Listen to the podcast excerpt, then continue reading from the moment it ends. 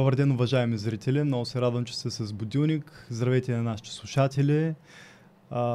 Ако ви харесва това, което правим и чувате и виждате, моля, абонирайте се, споделете съдържанието и гледайте, харесвайте Будилник. Днес с нас е един страхотен, уникален спортист, Димо Бенев. Здрасти, Димо. Здравейте на всички, здрасти, Мишо. Много се радвам, че дойде и откликна на поканата. Изключително за кратко и бързо станаха нещата. Ти си такъв жизнерадостен, отворен, изобщо много се изненадах, тъй като обикновено аз пиша на много хора, малко част от тях отговарят или откликват, или имат така възможност, но ти веднага ни отрази, така че много ти благодаря. Ами те така стават хубавите работи, общо взето без много замислене, повече действия и така. Този тип формати ми е много на сърце, защото свободният разговор може да покаже много от личността на един човек и нямам общо взето какво да крия и ми е много приятно да участвам винаги в такива проекти. Да, абсолютно много. Радвам се, че си такъв човек, но ти си такъв отворен и готов на... защото се занимаваш с много неща. Имаш покрай спорта, сега учиш и за треньор, надграждаш, тъй като аз всички интервюта, които слушах с теб, ти казваш, аз съм бил треньор винаги. Моля, кажеш някои думи за това нещо. Какво означава това? Ами започваме, значи, от треньорството. Аз съм бил треньор винаги. Това е защото, така, колкото и нескромно да звучи, явно треньорството ми се отдава, в кръвта ми е. От момента, в който научих някакви упражнения, почнах да тренирам във фитнеса, научих някакви упражнения, вече започнах да ги предавам съвсем естествено на приятели и познати, на други съученици, включително и непознати приятели, които в последствие станахме приятели, идват просто, разбрах, че ги разбираш нещата, ще ми кажеш ли как правилно да направя бицепси. И аз му обяснявам, упражненията за бицепси са такива и такива. И в един момент, така или иначе, неусетно се превръщаш в треньор, защото почваш да напътстваш някакви други хора в тяхния път също. И понеже за мен спорта беше нещо уникално, нещо като пробуждане, като прераждане. Нали? После, може би, ще обясним и за това малко по-подробно. Да, надявам се. Но исках да предам на колкото може повече хора тази магия, отколкото може по-ранна възраст. Като по-малък, разбира се, не съм имал тези знания и затова при първата удобна възможност да стана истински квалифициран треньор го направих, отидах, записах се да уча в спортната академия веднага след като завърших училище и продължих да работя като треньор, естествено. Това беше много трудно. Това бяха едни години, в които имаше много малко професионални треньори. Особено в такъв спорт, какъвто беше моя така, по-екзотичен силовия трибой. Фитнес треньори имаше също много малко. Трудно се изкарваха пари от това и общо взето ми беше така доста трудно и работих и на двата фронта. Бях и треньор, през повечето време охранител. Това ми беше работата, която започнах още от юноша, още от ученик да практикувам. Поради ограничените финанси на семейството ми, аз исках да направя нещо повече. Исках да имам пари за екипировка, исках да имам пари за по-добра храна, исках да имам пари да се развивам. Общо взето парите винаги са били едно средство за мен, което да ми помогне да постигна целите си. Да. И заради това, нали, така най-яките здрави младежи тогава много лесно се намираха работа като охранители. Имаше много голяма нужда от охранители, бяха много диви години, постоянно агресия наляво-надясно и общо взето това ме потикна да се гмурна в морето от охранители, което тогава беше в България. В Бургас беше модерно също да се работи тази работа. Да, но мисълта ми е, че ти във всеки момент, в който си научавал нещо, си го предавал това знание, а това някак си бута конкуренцията напред. А състезателният дух в спортистите, рядко двете неща се съчетават. Ами да, така е. Рядко се съчетават. Истината е, че аз от самото начало бил съм състезателен по някакъв начин. Но възхити ме това, което първо ти е запалил първия огън веднага в залата, в момента, в който сте легнали на лежанката. Точно и ти си повярвал в себе си в момента, в който вдигаш. Това беше състезателното в мен, което ме подтикна изобщо да вляза в залата.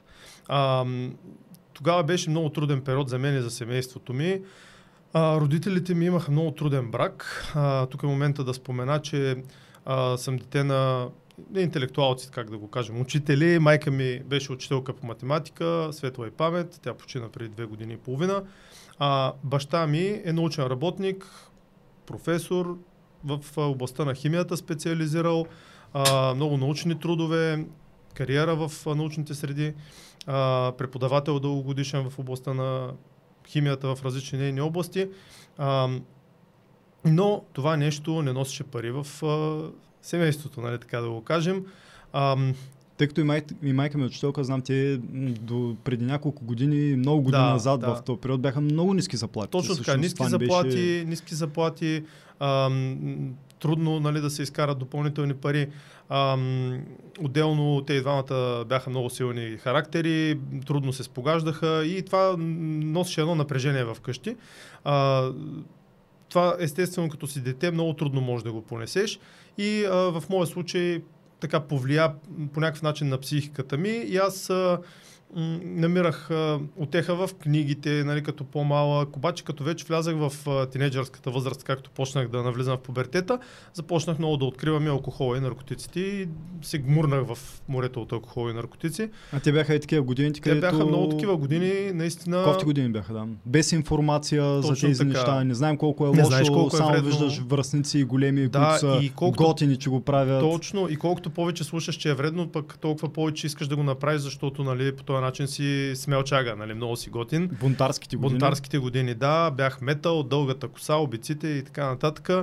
И същевременно имах и много сериозен проблем с теглото, понеже емоционалното хранене е много сериозен проблем и бях дебеличък. От дете си вървях дебел, това беше също много трудно. Тогава дебелите деца бяха обект на присмех, на подигравки. Това отключи в мене една агресия, недоволство срещу връстниците ми. Почнах първо да се защитавам, последствие обаче вече като ти е размътен мозъка и от всякакви други бокуци, ти ставаш един малък агресор и общо взето бях много трудно тегаво дете. И с други мои приятели, съученици, така се получи, че влязахме в една фитнес зала и аз реших, че ще им докажа, че въпреки, че, нали, те се тренират по някакъв начин, спортисти и така, аз съм дебел и подиграват ми се, обаче ще дигна повече от тях на лежанка. На каква възраст се случи това? Това беше на 13 години бях. Никога не бях пипал щанга. Това е 6-ти клас или... 7-ми клас. 7-ми клас. Никога не бях пипал щанга, никога не знаех за какво става въпрос, беше ми много чужда тая среда, но някак си имах някакво вътрешно усещане, някакво нещо, което ме подтикваше на интуитивно ниво, че това нещо ще се справя с него или поне ще дам всичко от себе си да се справя и че ако вложа усилия на макс, ще успея да го направя. Мислех, че мога, че имам реална възможност да го направя. И със течение на времето ли се изгради това настроение в теб към спорта? Или още от началото знаеш, че... Това беше още преди изобщо да вляза в тази зала и да дигаме. Нещо отвътре ме подтикваше да си мисля, че съм силен. И понеже, може би, това е било продиктувано и от разните там квартални сблъсъци, бойща и тем подобни неща, когато, нали, съм побеждавал, така да го кажем, доста по-едри и доста по-силни от мен противници с някаква физическа сила, която издригваше заради това, че просто поудявах на макс и беше нещо страшно. И се реших, че и тая щанга няма да е нещо по-различно и ще я вдигна. И най-силният от моите съученици я вдигна един път, 50 кг. Нали, а защо е толкова ключова тая тежест 50 кг? Защото това бяха първите по-големи дискове. Де факто, нали, другите до 15 кг са такъв диаметър, докато 15-ките са вече с големия диаметър, който дигат с големите. 2 15-ки и лоста 50 кг. Той ги сложи, така дигна ги веднъж и аз викам, това е, каквото ще да става, ще ги дигна. Много стратегически не сложих повече. Още тогава бях стратег. Казах си, няма да слагам 55, ами ще направя на 50, ще направя 2 повторения, примерно. Така дори да не успея да направя едно, ще сме равни поне. Правилно. И се пускам, нали, там всичко или нищо и успях да ги дигна 3 пъти. И от тогава, нали, просто едно възхищение събудих и във връзниците си, най-вече собствените си очи. Видях, че просто изпитах това усещане да станеш по някакъв начин звезда, нали? Чрез нещо градивно, чрез нещо, което не наврежда на никого, нещо, което не наврежда на теб дори. И ми стана хубаво, стана ми много приятно. Тогава беше момента, може би, на това пробуждане, който ме подтикна да почна да се занимавам по-сериозно с спорт, да опитам да се занимавам по-сериозно с спорт. А другите в фитнес е по-възрастни или там батките или как въприеха? В смисъл такъв имаш ли кой да каже, момчета, прейте това, ами, така загрявайте? Батките, как в първия момент въприема общност на залата? Защото тези децата, днешно време, ако едно дете влезе, нали, ще се възхитяваш и евентуално ще дам 5 стотинки. В онези години фитнесите бяха много интересно място. И бяха първо, че бяха много по-малко. Бяха десетки пъти по-малко. И общо взето в един квартал, нали, аз съм израснал в Изгрев, в един квартал в най-добрия случай има два фитнеса. В най-добрия случай, ако е по-голям квартал, общо взето е около един фитнес на целия квартал. И те стигат, защото толкова хора се тренират. Ами, да ти кажа, не беше чак толкова. Не стигаха чак толкова, защото вътре беше лудница. В интерес на истината имаше страшно много хора. Понеже тогава бяха времената на мутрите и култа към силата и към големите размери и мускулната маса беше на много високо ниво. И общо взето, за да оцелееш в квартала, трябваше да си корав или най-малко като дебел и луд. Нали? Да. Но никой не ходеше, който си ходи такъв да се поддържа форма. И е... Малко имаше такива хора. В интерес на истината, повечето хора, които бяха там, бяха от типа мутри, които искат да са корави, за да са бабайти и да си изкарат хляба, примерно, така да го кажем. Имаше и хора, които поддържаха форма. Те бяха по някакъв начин хора, които са приятели с тези другите, нали? И могат спокойно да съществуват в една такава зала. Тинейджери се появяваха такива като нас, но малко в интерес на истината трябваше, така казано на разговорен език, да имаш топки, за да влезеш там, защото хората, които бяха там, нали, си бяха много тегави типове и ако по някакъв начин им се така пречкаш, така да го кажем, може и да си те набият чамарите и да се те изгонят, нали. Общо взето трудна работа. Аз по същото време влязах в залата, за същото време заменям пред на същата възраст и се чувствах така, но мислех, че това сега си мисля, че това е било само в главата на едно дете. Колкото е било в главата, толкова ако не се... В никакъв случай не трябва да се пречкаш, нали? Колкото ако не се усетиш какво правиш, могат да си те нашляпат и да си те изпратят, нали? Както се е случило с много хора. Но ако уважаваш, вътре хората, тежестите, внимаваш как се държиш и така нататък, съвсем спокойно си те приемаха. Първоначално го имаше така малко... момента, вие какво правите тук, вие не знаете какво правите, ще се убиете, не знам си какво, нали. Имаше даже случай, един човек почна да ми обяснява, малък, вика, какво правите, вика тук, по-хубаво, вика, си тръгвайте, защото това е толкова пристрастяващо, това е, вика, по-пристрастяващо от наркотиците. Вика, тук останеш ли още половин един месец, цял живот, вика, не мога да спреш. Ами, правилно ти е казал. Ще видиш, вика, такава мания става, вика, че не мога да се откачиш. И аз такъв са аз вече съм се закачил. И така, и в интерес на истината, никой от тия хора, дори някой от тия с най-криминалното минало, не ми е попречил по никакъв начин в залата.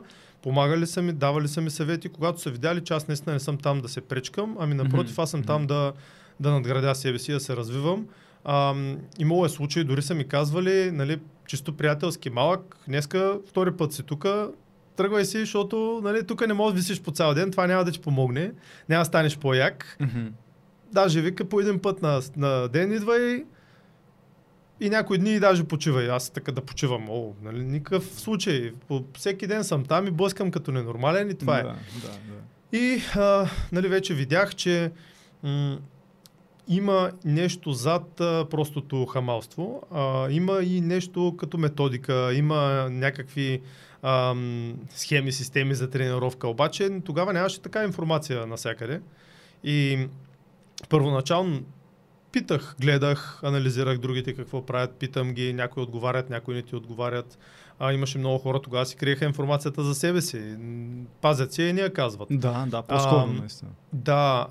Нямаше го момента, ами плати ми 20 лева, ще ти кажа, примерно. Също го нямаше този момент. Дори да искаш си платиш, няма на кой да платиш, за да ти обясни. Или ще ти обясни, защото го кефиш, или няма да ти обясни. Да. И той те е срами много случаите да попиташ и в крайна сметка основната информация намирахме от вестниците и списанията.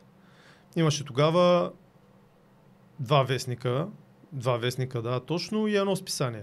Това бяха изданията за бодибилдинг и фитнес и тия списания и вестници чаках като просто се едно Коледа, деца, вика, да дойде в деня, в който излизат. Но същевременно знаех, че съм пропуснал вече доста броеве тяхни от предните години, които на всяка цена исках да се снабдя и с тях. Всички възможни книги за фитнес, за културизъм, те бяха едни архаични. някои даже с рисувани картинки, но исках да си ги намеря и ги търсех по антикварни книжарници, такива на улицата, които продаваха стари книги. В много от случаите бях намирал вестници и списания в междублокови пространства, между етажите хората просто си изнасят си по къщнината, в която не им трябва за да изхвърлят или за да не им пречи вкъщи. И почнах да обикалям, даже съзнателно сме обикаляли с приятелчетата ми, да търсим такива вестници и списания. И намирахме много често. Намирали сме и доста порно вестници и списания, на които също сме са кефили много, но това е друга тема. Добре, каква е разликата? Виж, за 20 години само от това да не можеш да намериш информация, да има две списания до сегашния момент, където буквално всичката информация ни е налична с най-съвременните изследвания на практика, кое науката какво казва, че помага и доказва, че помага или не помага, да, и в какви случаи. Просто уникален прогрес. Но пък в същото време има и, предполагам, много дезинформация, защото изведнъж така се оказва, че има или три различни, или много данни как нещо вреди, много данни как нещо помага. Много е странно. Така е, значи тогава имаше малко информация. Трудно се намираше. В много случаи информацията, която между другото сме приемали за чиста монета, защото я виждаме в вестник или списание или телевизия, също е била дезинформация, но не сме имали друго общо взето и сме я използвали. Пак на принципа проба грешка сме разбирали горе-долу кое работи, кое не работи. Или тя е базирана на системата на някой, който е имал успехи, но пък е развалена след примерно, скоро след това. Да. Сега вече, наистина, благодарение на техническия прогрес, имаме възможност да боравим с много повече информация и с много повече дезинформация, респективно. Да. Това, което е още по-важно в наши дни, това е критичното мислене, възможността за критично мислене, която идва от същото, от това да събираш информация и да знаеш как да проверяваш, нали, източниците и да не приемаш всичко за чиста монета, естествено. Но голяма е разликата. Голяма е разликата. В момента човек може абсолютно безплатно, ако има малко от малко критично мислене, развито добре, абсолютно безплатно да намери страшно много информация и да отиде много напред в развитието си. Пак в същото време говорим за много четене, много информиране, нали? Не е толкова лесно, както казваме, на върха на пръстите ни, но не е точно така. Точно така.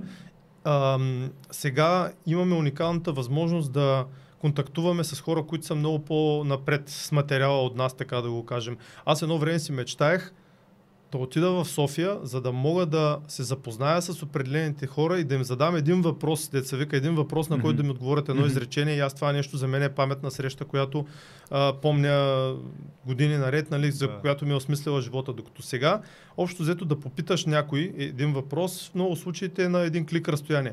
Но тук опира вече до това как ще го попиташ, как ще се зададеш въпроса и на способността за общуване. Но имаш възможност да се допиташ до някакви светила дори направо за, за една секунда, за 5 секунди. Това е уникално. А при теб резултатите идват и при различни системи на хранение, на трениране или са идвали, имам при едни и същи цели, или винаги е имало един метод, който работи за теб и това е. Защото по-скоро, как да кажа, различните подходи в хранение, в трениране и в рехабилитация идват за всеки различно, но защо? Заради типа тяло, заради етапа, в който се намира. Имам чувство, че едни и същи диети са ми влияели различно в различни периоди. Едни и същи тренировки са ми влияели различно и съм постигал. Ами да ти кажа, аз за тия всичките години, вече 25 години отиват активен спорт, съм минал през, може да се каже, почти всички системи на тренировка, пряко върху себе си. Съм ги изпитал почти всички системи на хранене, даже казвайки почти всички се замислям защо почти, защото може би продължителен глад не съм правил. Нали, само това е единственото, което не съм правил. Какво означава продължителен? Над 24 часа? Или... Да, примерно над 24 часа съм гладувал, повече не съм гладувал, да. Без никаква храна да приемам и така нататък. Нали, това не съм го правил само, но всички други неща съм ги пробвал на гърба си. Това може би ми е от родителите ми, от баща ми най-вече. Аз съм си експериментатор по душа и особено в годините, в които не е имало толкова информация, съм пробвал върху себе си всичко. Всякакви методики. По някакъв начин всяка една от тях работи. Значи това, което искам да кажа и на хората е, че щом е методика, щом е по някакъв начин методично, това нещо ще работи. Въпросът е колко работи, нали, от, да речем от 0 до 100%, колко процента ще изпълни твоите цели, които искаш, и другото нещо, доколко това нещо ще се отрази добре или зле на здравето ти, доколко ще ти съхрани здравето.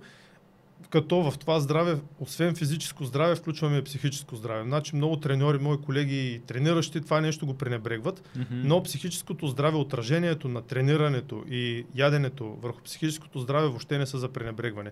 И ако една тренировъчна система ти дава по-добри резултати, но това е за сметка на твоето психическо здраве, значи това нещо е абсолютно неприемливо да се практикува, защото психическото ти здраве, ако го скапеш оттам нататък, ако щеш да си на най-ниския процент мазнини или да си дигнал най-тежката щанга, ти вече си зле като човек и вече трудно може да се оправи това нещо.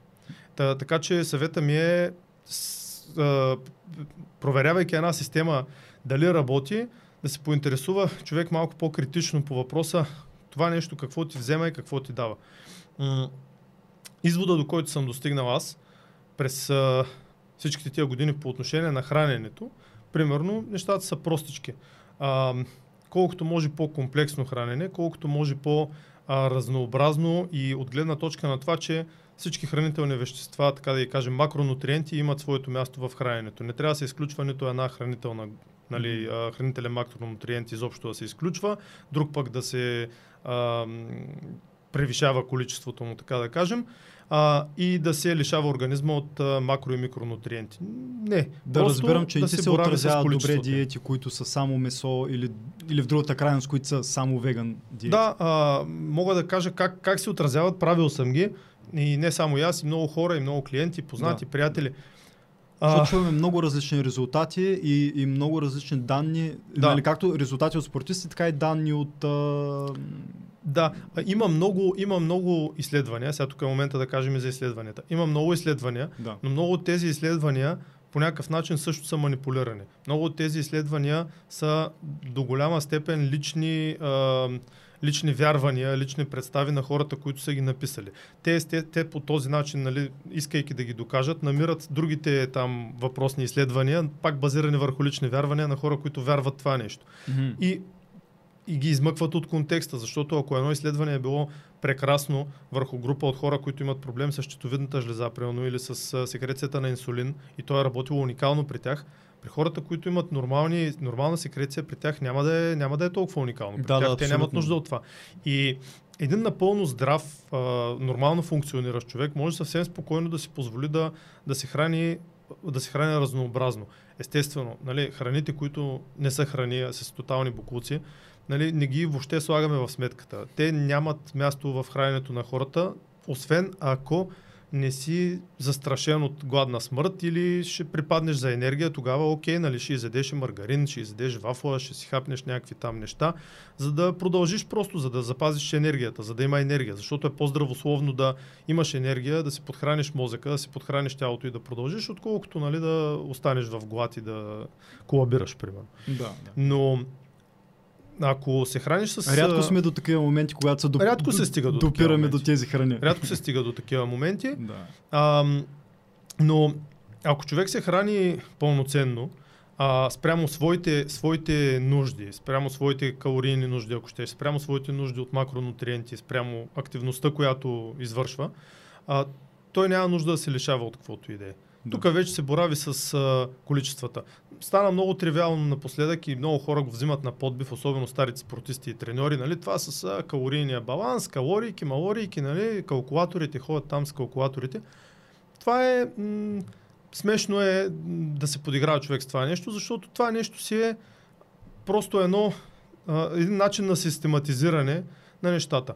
Ако ти имаш нужда от калории, примерно 2000 калории, за да изпълниш дейността си днеска, и се храниш с 3500, ясно е, че няма да се отрази добре и ще надебелееш, нали, защото храниш повече, отколкото трябва.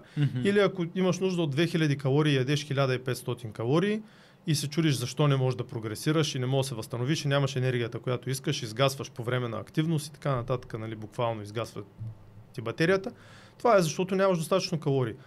Това са си нормални практични неща, които е хубаво да се спазват. Но вече качеството на храната е другото нещо. Сега, естествено, не може да опростим нещата до това. Ами аз ще приема 2000 калории от... Едните калории не са като другите калории. Да, ще приема 2000 калории от сладкищчета и същото е като един човек, дете е взял 2000 калории от нормална истинска храна.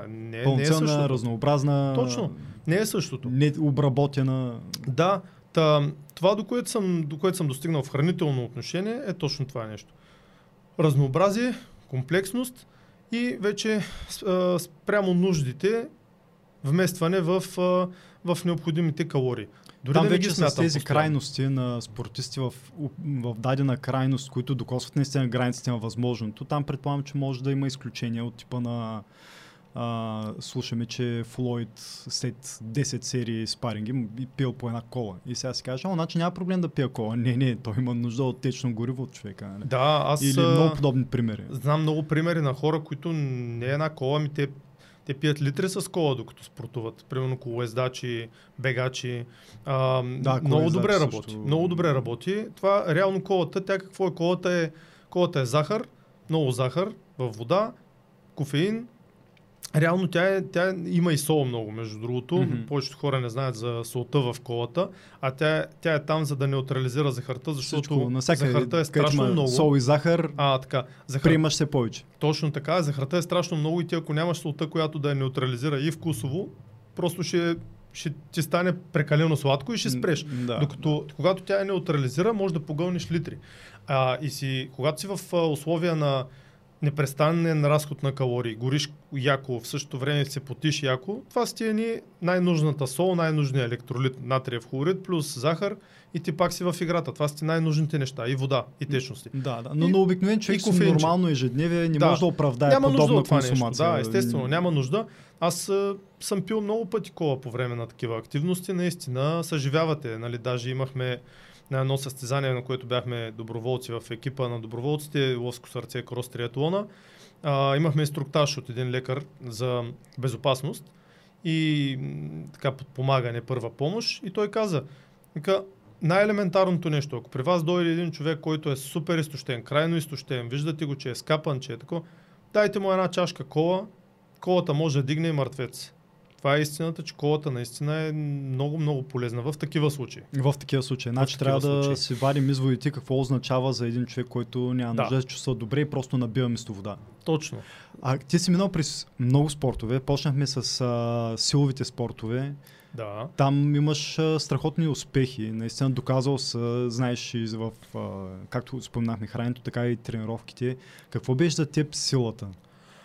За мен силата... започнахме с разказа за училището.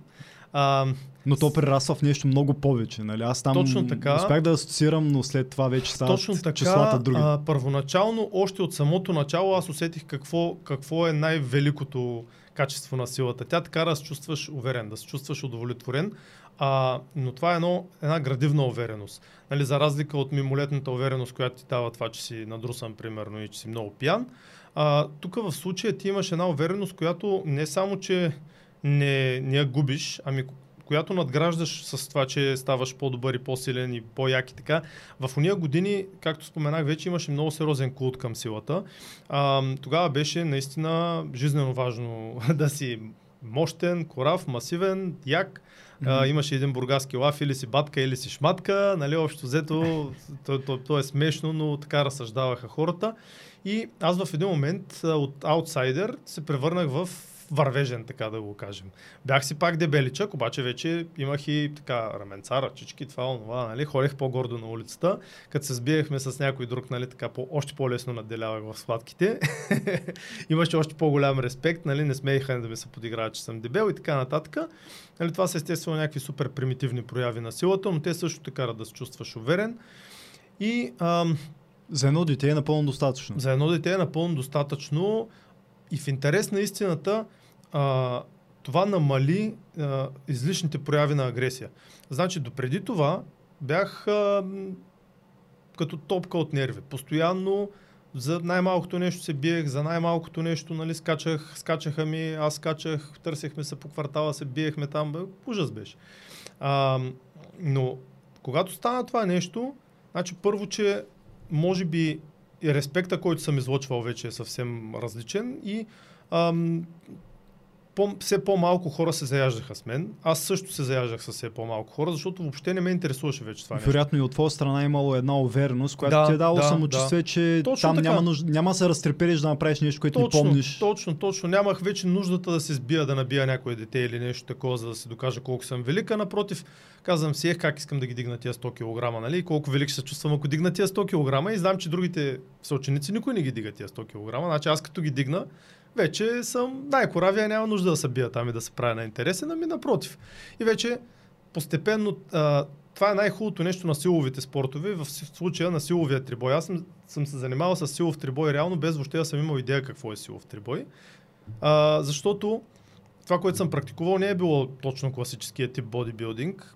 Винаги съм си бил пълен, още от тогава всеки ми казваше: виж сега малък, ти не дей ги гледа тия по стените, ти няма станеш като тях, защото генът ти не е такъв, да съм насереш, нали, с извинение, няма да стане работата, не мога да станеш като тях. Ако трябва да обясним за всички наши зрители, които част от тях не са точно ясно, но има се типове тяло. Да. И съответно някои типове тяло натрупват мазнини по един начин. В смисъл, структурата им е, нали, ти нямаш тази обърната пирамида и тия така структурата трудно може да, особено на едно професионално ниво, където има съдии и ги гледат нещата по картички.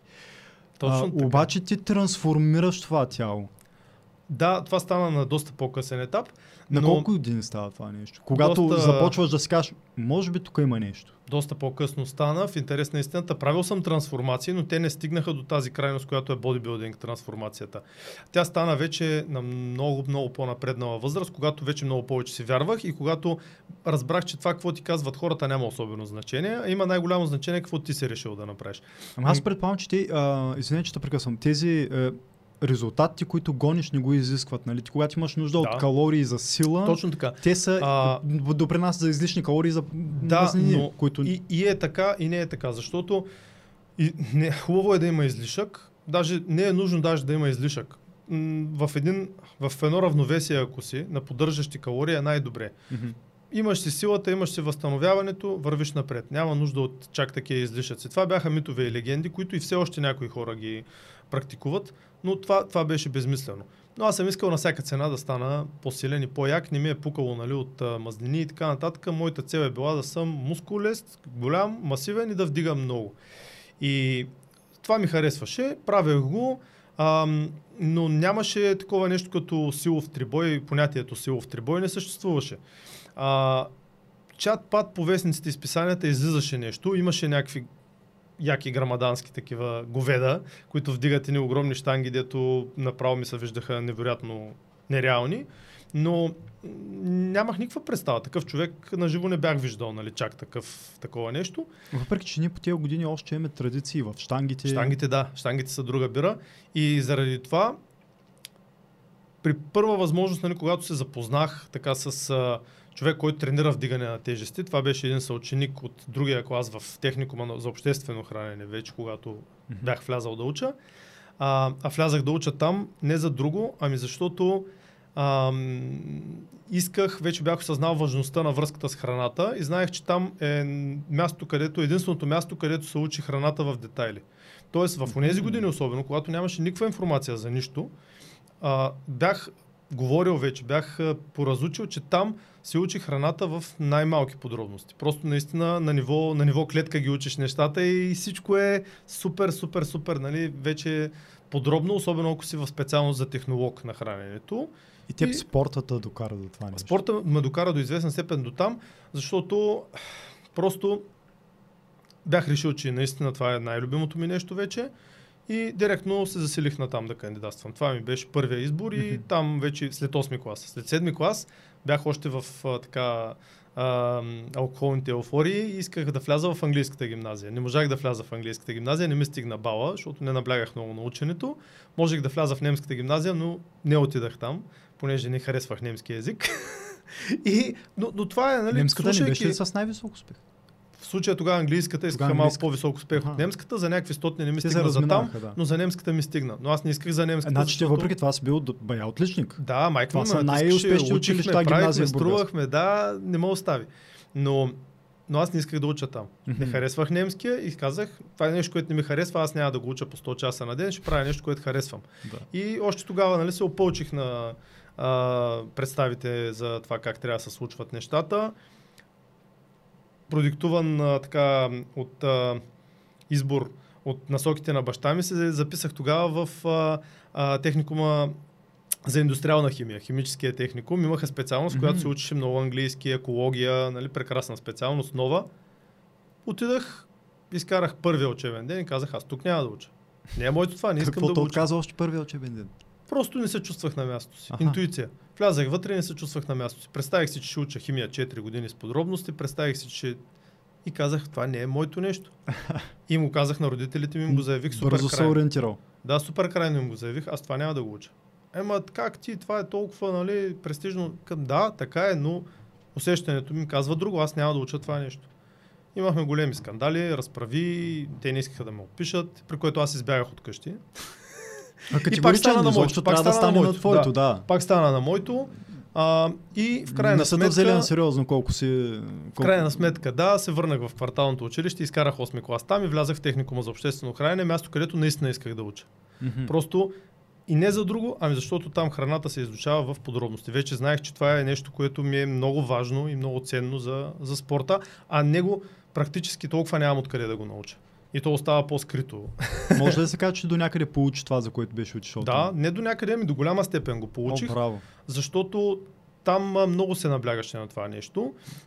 Аз знаех много добре за какво съм там. Тренирах си сериозно. Някои неща, признавам си, не им обръщах особено внимание, които считах, че не са ми полезни за това, което търся. Знаех, че хлебар и сладкар най-вероятно няма да стана и готвач, но пък практическите занятия си ги действах, нали, гледах да знам какво трябва да правя. Но основните неща за храната, за нейната стойност, хранителна, биохимична, гледах да ги науча и ми помогна страшно много това нещо. Страшно много ми помогна. И най-важното нещо от техникума за обществено хранене е, че се запознах с господин Нейко Решовски, който ми беше класен ръководител от първата до последната година там. Това беше една много ключова фигура в живота ми, като цяло и все още е. Ние си поддържаме приятелски отношения до ден днешен. Поздравления, браво! Той ти не просто учител, той ти бил класен ръководител. Да, той ми беше преподавател по български език и литература и класен ръководител на нашия клас. Като той човек много перипетии видя, заради това, че ми е класен ръководител на мене, защото бях голям бунтар. Вкарах го в доста така разправи с колегите му, но когато бях прав, винаги заставаше зад гърба ми. Когато не бях прав, винаги ми казваше, че не съм прав, за да се коригирам. Слушах го, доколкото, нали, ми позволяваха хормоните тинейджърските, но го слушах. Но за много неща той ми каза, прав си, не си изменяй позицията. И заставаше зад гърба ми, включително е влезал в противоречие с много свои колеги, с директорите, с шефовете си. И казваше, не, той е прав. И заставаше зад гърба ми винаги. Това беше нещо уникално. Това беше нещо възпитател на тази възраст, където... Това беше нещо уникално. Никога този човек не ми каза, захванал се с нещо, което няма смисъл. Никога не ми каза, спри да се занимаваш с това нещо. Напротив, той ме насърчаваше за спорта. Отплеснах се малко, но в техникума за обществено хранене срещнах приятели, които тренираха в бургаския отбор Черноморе по вдигане на тежести. И аз тогава фактически разбрах, че е напълно възможно да не учиш в спортно училище и пак да тренираш. Не насякъде ставаше. Не всички спортни клубове приемаха хора, които са извън спортно училище и които не са, едва ли не с нагласта за профи спортисти.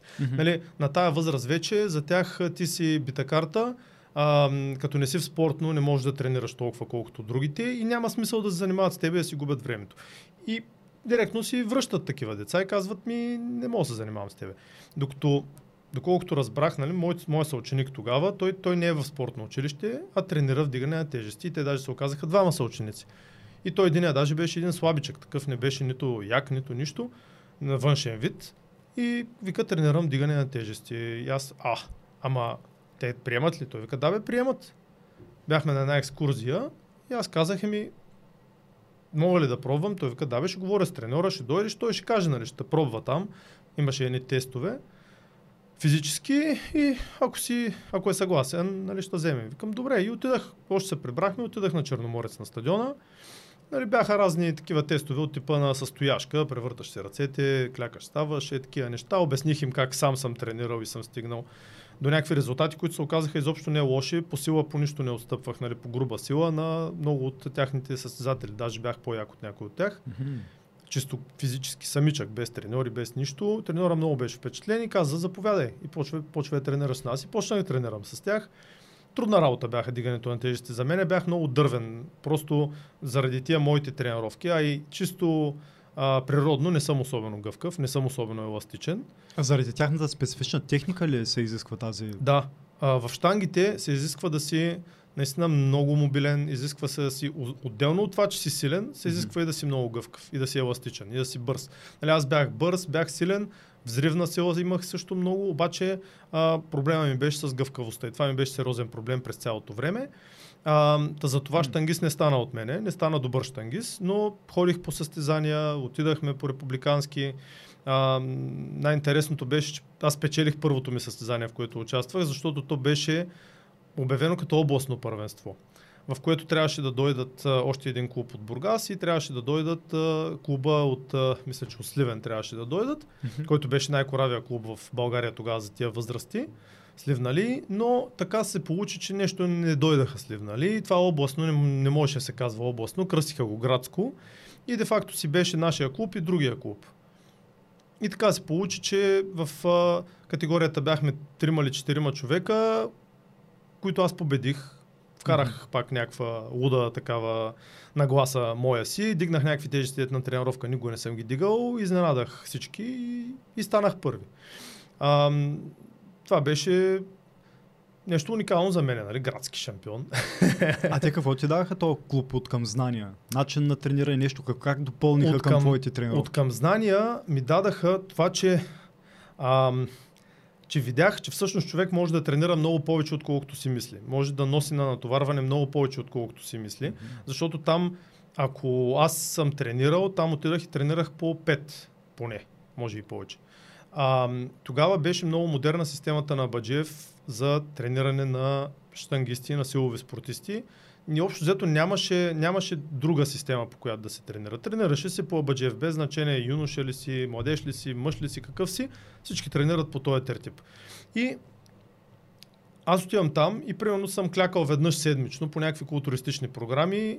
В следващия момент отивам и клякам там по 2 пъти на ден, когато можех да ходя 2 пъти. През повечето време ходих по 1 път. Но клякам така тежко 2 пъти на ден. И отделно от това правя изхвърляне тежко, правя изтласкване тежко, правя още един куп неща и това всичкото е тежко.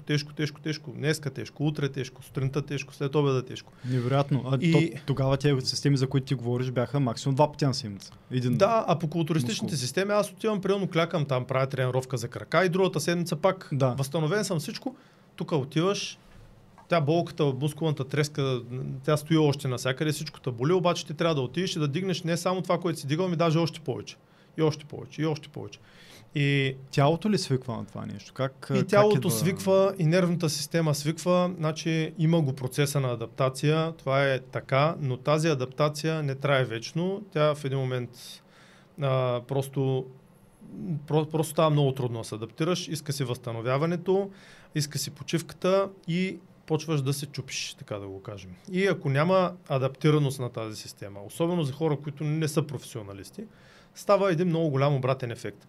И при мен това беше големия проблем, че аз се хвърлях на 110% в тренировките. Ако треньора каже, кликни 3 повторения, аз ще напъна да направя 5 повторения. И ще му, примерно, то ми е тежало, ще се пукна, обаче му казвам, мога още. Той вика, хубаво, слагай още. И в този тип тренировки това е много ценно, но същевременно е много пагубно. И ми действаше, постоянно ходех контузен. Постоянно бях, все нещо ми беше. Това е ужасно. Все нещо ми беше прецакано. Аз съм някакъв малък тинейджър, нали? Нон-стоп, все нещо ми е подуто, едвам вървя, колена, лакти, рамене. Постоянно бях в медицинския център. Те си им бях като абонат и вече се чудиха какво да ме правят. Инжекции ми биха по рамене, по лакти, по колене, какво ли не беше. И в един момент аз се усетих, че просто не съм на място. не съм на място, чисто методически нещо не се случва както трябва. Усетих, колкото и да съм инат и да исках да успея като щангист, стигнах до 5-то място на републиканско, което за уния години не беше лошо, между другото, даже си беше добро постижение, с оглед на това, че бяхме по 20-30 човека в категория, нали? Това на юноши говоря, пък да, вече да. Нали? И... Според теб, какво не ти е достигало рехабилитация, хранене, добавки? Значи това, което не ми достигаше на първо място, това, че се прекалял с тренировките. Това, което не ми достигаше на първо място, е талант. Значи не е моето нещо със сигурност. Какво чисто, генетика? Чисто да, генетично нямам всички предпоставки да съм голям шампион по щанги. Другото нещо, наистина, аз... Хората тренираха през повечето време два пъти. Аз тренирах по един път, защото ходих в техникума.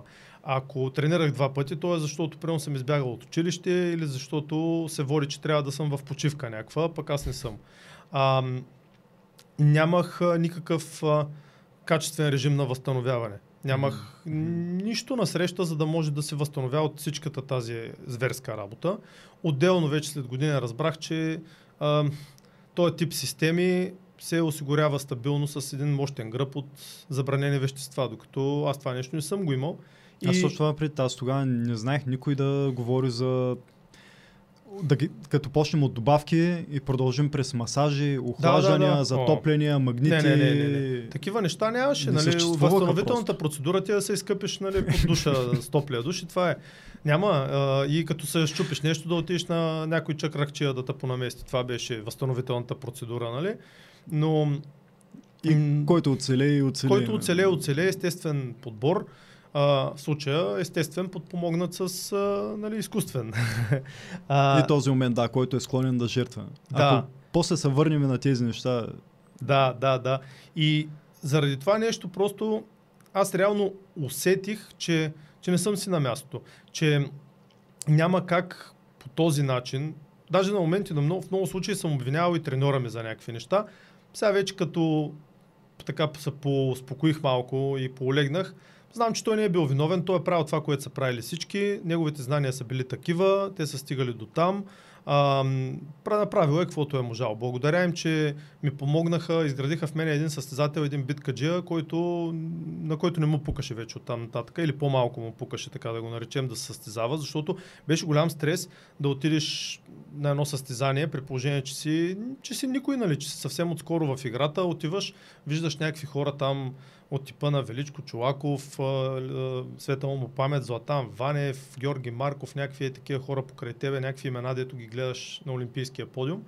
И ти отиваш, нали, там и дигаш два пъти по-малко от тях, примерно. Много така щупва егото. Когато ти си един от най-яките в залата и следващия момент отиваш, когато си един от най-слабите, обаче знаеш, че единственият вариант, нали, да отидеш по-нагоре е с зъби и ногти и яко биткаджийство и това е.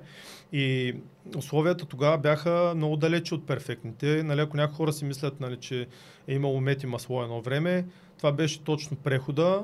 Всичко беше почнало да се разрушава, не се обръщаше особено внимание нито на материални бази, нито на нищо. Мазилката падаше отгоре-отдолу, залата беше студена, съблекалните бяха целите мръсни, вода откъде тече, откъде не от чешмата, такива неща. И общо взето отиваш и само на зъби и ногти предашеш там и това е. Един къстофон имаше в залата, от който дънеше една мазна чалга по цял ден и това е. И отиваш и се бориш. Аз ги идеализирам тези кофти условия. Така, да? Поне си ги спомням, някак си ги, такива бяха условията и ми беше хубаво съм вътре. Ами да, защото ти отиваш и се бориш. Не е електронна машина, обаче те е кеф да го блъскаш това желязо. Нямаше ги хората с прекрасните екипи, засумати пари и това онова. Всичките бяхме с едни скъсани дрехи, мръсни, така, целите в магнези. Но не ти пука, дигаш. Трудно беше да си купиш едни щангети, едни обувки за вдигане на тежести. Първо, че бяха безбожно много пари. Бяха около 1,5 пъти заплатата на баща ми, месечната, струваха едни щангети. И не можех да си ги купя. Нямаше как да си ги купиш. Няма ги никъде не се продават. Ако рискуваш някой да ти ги купи от чужбина, евентуално, когато ходи да работи там някой гастарбайтер, примерно, и се върне, а пък номера не ти пасне, вече си имаш едни супер скъпи щангети, дето я ги купи, някой я не ги купи, на спекулативна цена, защото няма никой да ти яде тия пари и така. И общо взето е в такива времена бяхме, но това те прави биткаджия. Това те прави биткаджия и аз тогава си казах, окей, нали, това не е моето, усетих го. Една много тежка контузия получих на коляното, това вече окончателно ме разобеди, която много трудно се оправи и си казах, че просто няма да стане по този начин, но пък вече бях много убеден за силовия трибой. Четях по вестниците и по списанията, бяха почнали да публикуват като кратък репортаж от републиканските първенства, където публикуваха и класирания, в някои случаи до 5-6 място, в някои случаи до 3, но с резултата и виждаш. И когато ги публикуваха така до 6 място особено, това много ме обнадеждаваше, защото виждах, че с моите резултати, нали, които тренирам чисто силово, нали, ги имам въпреки, че не съм трибоец, нали, щангист, мога да се вместя горе-долу в шестицата на републиканската. Вписваш се. Да. И това ме караше да се чувствам уверен, че мога да отида в този спорт, да съм пълноправен участник, въпреки, че идея си нямах какво се прави. И си поставих за цел да го направя и почнах да търся вече треньори, специалисти, но се оказа, че в Бургас няма треньори по силов трибой. Има хора, които тренират силов трибой. Нали, имаше един човек тогава, който тренираше силов трибой. Той също получаваше съвети от треньори извън Бургас. Стари щангисти имаше, културисти, те много са ми помагали, давали са ми много добри насоки, но те са насоки свързани с тяхния спорт, нали, с тяхните представи, но те не бяха точно трибойски, но ми помагаха и напредвах в силово отношение. Силата си е сила, дали става дума за трибой или за културизъм или за щанги, когато дигнеш 20 кила отгоре на клека, ти си с 20 кила отгоре на клека. Да. Така че аз пак си напредвах. Но това, което видях пак от вестниците и от списанията е, че Националната спортна академия София набира кандидати за специалностите силов трибой и културизъм. И, нали, пише, изпита е състезание по вида спорт, като оценката се формира от резултата от състезанието, плюс изпит по езикова култура и дипломата. И тогава си казах, аз мога да вляза там и понеже насякъде в тия въпросните репортажи най-добрите състезатели бяха не сега, бяха окупирали класиранията и викам, значи там са най-добрите треньори. Следователно, аз около отида там и стана част от отбора им, ще ме тренират най-добрите треньори. Това става веднага след гимназията? Да, това става вече в последните години на гимназията. Значи, паснали са ти нещата, всичко се е наместило, видял си го това на правилния момент, да, и веднага се ориентирал. И си казах, почвам, нали, по-сериозно за силов трибой, нали, вече ще търся информация, ще се готвя и почнах се готвя с цел участие в изпита на спортната академия, който е състезание. Обаче... А преди това имаш ли някакви други цели?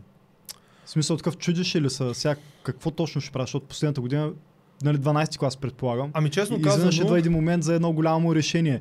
Това ли ще бъде, спорта ли ще бъде, или трябва да... Да, честно казано, имал съм някакви моменти преди това, преди да вляза в техникума за обществено хранене, съм имал някакви такива амбиции, представи, че мога да стана моряк, примерно, или капитан, или нещо е такова. Имах едно такова залитане да вляза в морското училище. Впоследствие бях опитал и за там, обаче там не ми се получи. Бяха така нещата, че не станаха нещата.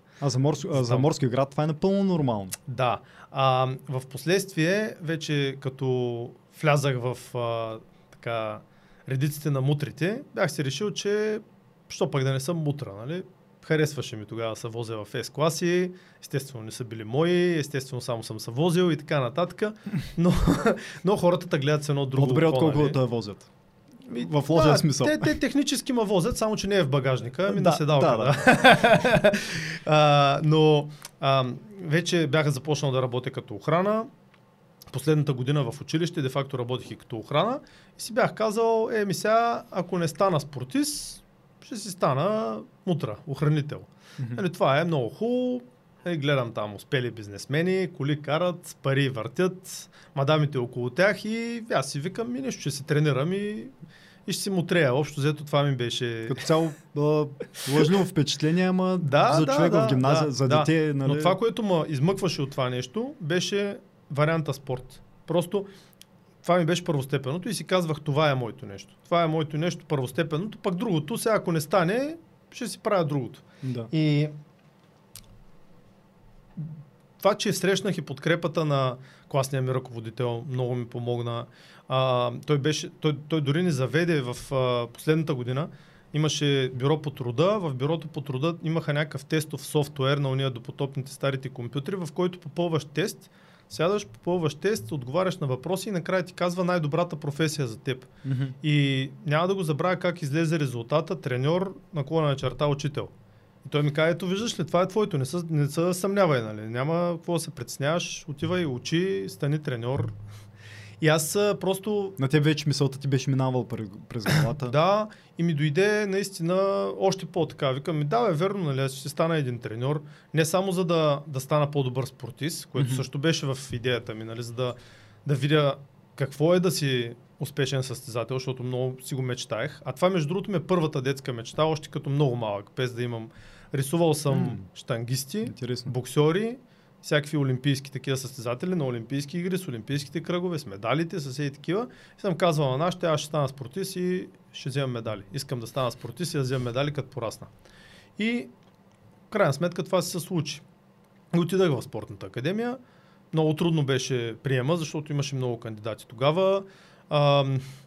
Много хора искаха да избягат от градовете си и да отидат в София, за да могат да прогресират в живота. Заплатите бяха двойни тогава и така нататък. И беше... Говорим се за резултати на физическите изпити, които са основна част. Физическия изпит го направих относително добре, въпреки че бях готов за шестица да изкарам на него сигурно месец преди изпита. Получих една много кофти травма на гръдния мускул. И се сринах, буквално резултата ми се срина, но въпреки това стиснах зъби и успях да изкарам 4. Спомняш ли си тогава упражненията и резултатите? Ами тогава беше същите упражнения, които са на състезание. Сега носи на републиканско, съдии си имаш 3, които са преподавателите в НСА. Mm-hmm. И имаш си опити, викат като на републиканско, първи, втори, трети опит. И резултатите бяха, клекнах с 240 кг, вдигнах от лек 160 или 165, на тренировка преди да направя този проблем бях стигнал до 185 месец преди... Контузия на гръден мускул. След като вече се контузих, направих 165, а не 185 и мъртвата тяга беше нещо от сорта на 220 или 30 кг дигнах. Говорим за 17-18 годишен младеж. 18 годишен младеж, да. 18 годишен младеж. Като технически не бях запознат с трибойските пинизи, така да го кажем, и трибойските състезателни правила, въпреки че направих така, че да отида на едно републиканско, mm-hmm. за да го гледам с един приятел. Отидахме да 18 годишни, дигнахме се, качихме се на влака, отидахме в София, 2 дена гледахме републиканското в ЦСКА, беше тогава комплекса на ЦСКА, за да знам аз какво е републиканско по силов трибой и какви са изискванията. Гледахме цялото републиканско отдолу, качихме се на влака и се прибрахме. Спахме там в едни негови роднини, хората ни приютиха и аз вече бях едни гърди напред, защото знаех какво е състезанието по силов трибой. Нямаше YouTube, интернет и тем подобни, за да го видя. Виждам снимки, обаче представям си горе-долу, но отиваш на живо и виждаш, че има и други неща. А ти тогава как изглеждаш? Колко килограма си? Тогава бях около 110 кг, така як, но и доста мазничък, така дебело як, така да го кажем. И точно мутра от това време. Не знам, аз са толкова ведър и усмихнат, не се представям точно. Аз тогава не бях точно ведър и усмихнат. Тогава бях така по-начумерен. 18 годишен, хормони кипят. Бях по-така, штанги се блъскат. Серт. Бях... Батка. Сериозна. И така и отидах в спортната академия и почнах да уча. Имах така някакви много идеалистични представи, че когато отида там и едва ли не, защото така се говорише. Между другото, той до ден днешен така се говори, че нали, хората там по София, професионални условия, треньори, лекари, масажисти, пари заплати, не знам си какво. И аз викам, край, свърших се работата, от тук нататък почва веселото. И големи обещания. Отивам в София. Той никой не ми го обещавал. Аз съм си го представял в моите идеалистични представи, подтиквани от местния фолклор. Нали, някакви хора говорят, ти не ги гледай тия, че тигат по 350 кила. Те имат по 1000 лекари, масажисти, заплати им дават, не знам си какво.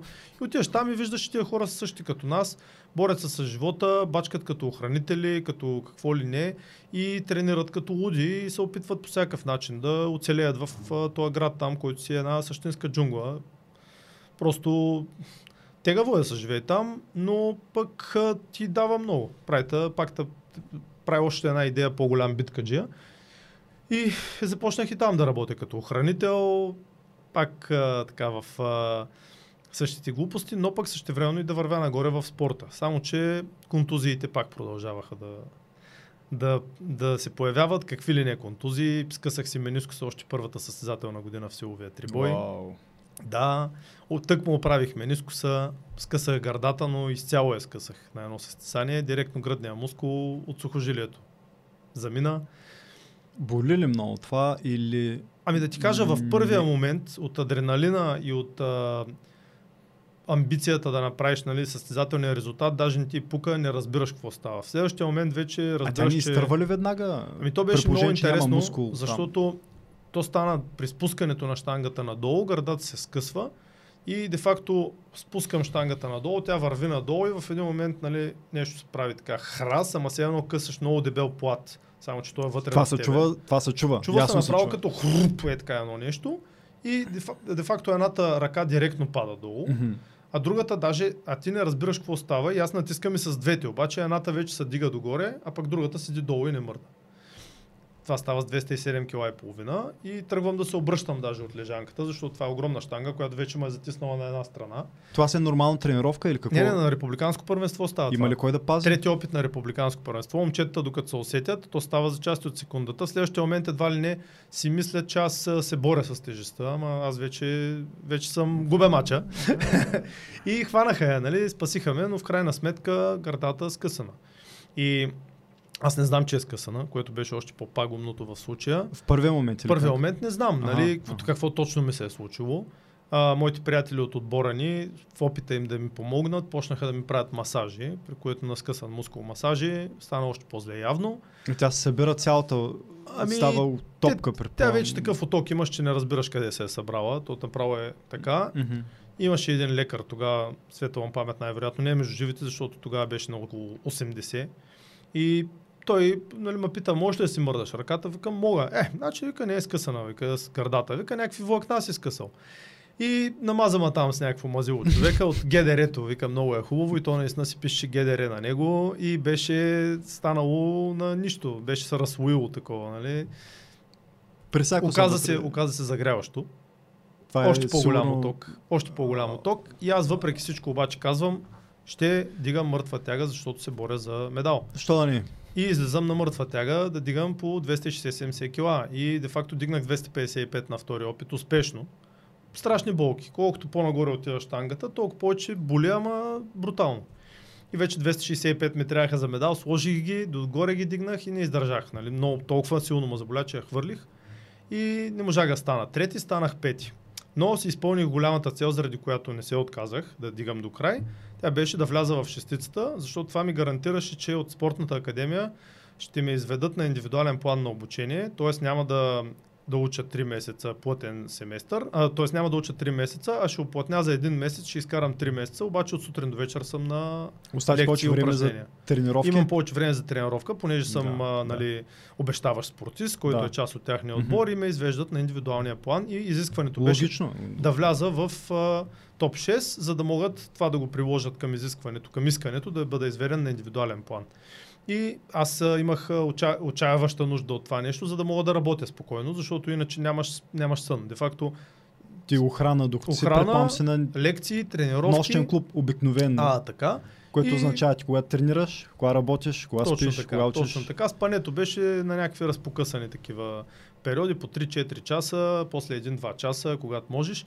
И по това, което знаем в момента за съня от модерната медицина, то е това липса на сън, тя води до това унищожително невъзстановяване. Точно и аз бях точно в този период, в който още не бях на индивидуален план. Изведах ме на индивидуален план от следващата година, де факто.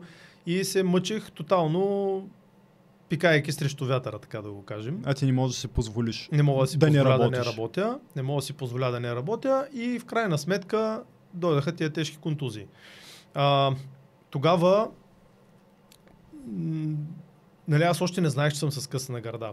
Отидах на другия ден при доктора на Национална спортна академия, който също ми каза, щом се мърдаш ръката, значи не ти е скъсан гръдния мускул. Всичко е наред, нали, ще го оправим. И как така?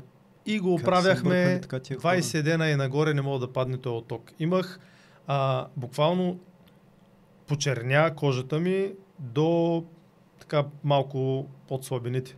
Право всичко ми беше черно, толкова огромен оток. Ръката ми беше черна додолу до пръстите. Огромен оток. И когато от това всичкото се разсея, виждам една дупка. Буквално на мястото на гърдата ми е една дупка.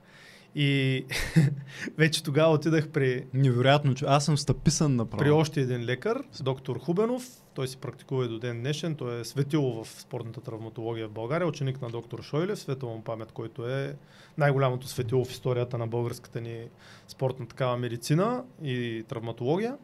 Та той ми беше правил операцията на менискуса. Аз съжалявам, че още тогава не отидах при него, но имаше си някаква иерархия, някакво разпределение и първо отиваш при доктора, който ти е на отбора, на учебното заведение. Да, разбираемо. И той само ме погледна, вика, кога го е станало това нещо? Ми викам, преди около 20 и няколко дни, месец той. Ами, изтървал си влака, пич. Каза ми го така и аз само седей. Ама как така? Той вика ми, гърдата ти е напълно скъсана. Това вика е напълно скъсан пекторалис. И аз така вече седя и направо. А най-голямата ми мечта си едно ми се е сринала пред очите. Просто ми изчезна мечтата. Съм добър състезател и той такъв мълчи. Той какво иска да каже? Какъв влак? Кой влак си? Изтървал си влака. Демек не мога да ми се оправи гърдата. Вика, тая гърда не може да я оправим. Каквото и да искаме. Вика, ако беше дошъл до 2-3 дена след скъсването, имаше шанс да ти я закрепим, да ти я свържем и евентуално да я възстановиш и да функционира. Обаче сега няма как. Може да направим нещо като пластична операция, която да прикрие дупката, но ти няма да имаш функционална гърда. Ако не искаш да се състезаваш активно и те притеснява, че имаш дупка, може да я направим. Не се поема от здравна каса, струва много пари, така нататък, но няма да си функционален. Ти като го чуеш това нещо, сигурно имаш нужда да седнеш. И аз само седя такъв. Аз бях седнал и седя такъв и му викаме, ми докторе, значи приключвам със спорта. Той само ме изгледа. И защо да приключваш със спорта? Аз само ми... Как ще правя лежанка? Аз нямам гърда. И той вика, тя вика лежанката да не е гърди, бе. Вика, тия културистите викат лежанка, дигат лежанка с гърди. А той беше запознат много с спецификите на спорта. Страшно запознат. И казва, вика, силовото вдигане от лег, вика, е повече рамо и трицепс. И техника. Ще си оправиш, ще си усъвършенстваш техниката, ще си засилиш рамото и трицепса. Да, вика, със сигурност няма да си на 100%. Обаче, ако искаш да участваш, имаш още две упражнения. Вика, нищо не ти пречи. Участвай. Вика, ако толкова много го искаш, участвай. Вика, няма защо да спираш. Аз само седя и го гледам такъв и викам, може ли нещо по-зле да стане? Той ми се засмя. Какво по-зле да стане? Вика, ти вече си е скъсал. Няма какво по-зле да стане. Вика, другата трудно ще я скъсаш, защото тя ще лимитира да слагаш чак такива тежести, с които да скъсаш и другата. Вика, ако внимаваш и си много предпазлив и си усъвършенстваш техниката, вика, няма какво да се притесняваш. Отивай и дигай. И това, като ти го каже лекарев, си казваш, наистина е така и продължих. Той за по-малко от 5 минути, както ме вкара в размисъл, че съм свършил със спорта, така ме върна в спорта. Почнах от кръглата нула. С лост, първо бях даже с един лост, който тежеше 10 кг. Правих серии на лежанката. Оперират та за шиват? Не те оперират. Нищо. Тя вече се е възстановила. Той вика, тя е сраснала. Тя е зараснала. Вътре всичко е зараснало. Ти вика, мускула просто. Вика, ще боли. Вика, ще боли много. Вика, ще боли години наред. Вика, да знаеш, вика, след години пак ще боли. Защото вика, тялото то си го търси. Вика, нервната система, вика, има прекъснати там окончания, това, онова, но вика, тялото ти ще ти търси гърдата, нали? Ще имаш моменти, в които ще боли, това не трябва да притеснява. Вика, тя е свършила. Няма по-лошо какво да стане. И почнах с лоста. 10 кг, вдигах ги 10 кг, правих, струвах лека по лека, големия лост 20 кг. Wow. Дискче по 1 кило от страна, по 2 кила от страна. И това се случи март месец 2004 година. Октомври месец 2004 година пак бях на републиканско. Нещо дъмбел разработваш само едната, поддържаш другата? Тогава не бяха толкова напред методиките, но мажих с разни загряващи неща, правих такива разни стречинг упражнения, някакви самомасажи, въртях ръце, рамене и общо взето такива неща. И се върнах постепенно и участвах. Участвах още октомври месец на републиканското. Даже спечелих и медал, което беше иронията, че с по-слаби тежести, по-слаб резултат, обаче някакси оцелих някаква слаба конкуренция, по-слаба конкуренция в категорията, без да обиждам никого, разбира се, и спечелих бронзов медал. И това ми беше първия медал от силов трибой с 140 кила лежанка. И 140 успях да ги дигна с скъсна гърда за по-малко от година. И да не омаловажаваш себе си също така. Също така, да, защото си беше много интересно лято. В което даже успях да отида и на плувен курс от спортната академия, където тренираш основно плуване, водни спортове и тем подобни неща по цял ден. И в почивката, когато другите си почиваха на обед, имаше почивка, в най-горещото време аз отивах до Несебър и вдигах штанги. А тогава се репилита да по някакъв начин плуването, защото ти сега в момента с сегашните си спортни занимания наблягаш яко на плуването. Плуването ме зареби до толкова, доколкото да стисна зъби, да се преборя със себе си, да изобщо да плувам. Трудно ми беше да плувам повече от 50 метра. Направо целия се вдървявах, не можех да дишам, нямах никакъв ритъм на дишане. Много некоординиран бях по това време. Не, че сега съм невероятно координиран, но тогава бях много по. И най-важното, в главата бях конска паци за мен. Най-важното нещо беше силовия трибой. Всичко друго беше абсолютно без значение. И всички спортове в НСА аз ги практикувах с нежелание. Там бях, за да си взема заверката за курса. И заверката включваше накрая едно плуване от Равда до базата на спортната академия, от плажа на Равда до плажа на базата на НСА, което беше... Сега различни версии има, но над километър е със сигурност, километър 200, километър 500 и трябва да го изплуваш. И това ме беше амбицирало просто да го направя някакси. Пригодихме някаква техника с там преподавателите, която разбра се, че крол аз няма да мога да плувам. Някакъв нещо като бруст, някаква комбинация между краката, крол, ръцете, бруст, за да мога да си дигам главата на равни интервали и да вземам въздух, но го устисках на психика общо взето. И го направих, в крайна сметка, но след това имаше един изпит, който беше на басейн, който беше още по-брутален за мене. В 100 метра. Води не е ли много по-трудно? В открити води е по-трудно, обаче някакси природата, всичко те дига, имаш солената водата, държи малко над водата, като имаш проблем с плаваемостта, това си е помощ. После като в басейна трябваше да направя, имаше едни 100 метра, с 300 зора и тях ги направих. Взех си това въпросния изпит и казах, изобщо няма да плувам повече, това е ужас. Аз съм антипловец. Нали, тогава все още си вярвах в някакви такива неща. Те и много хора така упорито ми оказваха. Структурата ти не е за плуване, тежки са ти краката, задника, мускули сте тежат, те дърпат надолу, нямаш въздух, защото еди си какво си, гледай си щангите, добре си.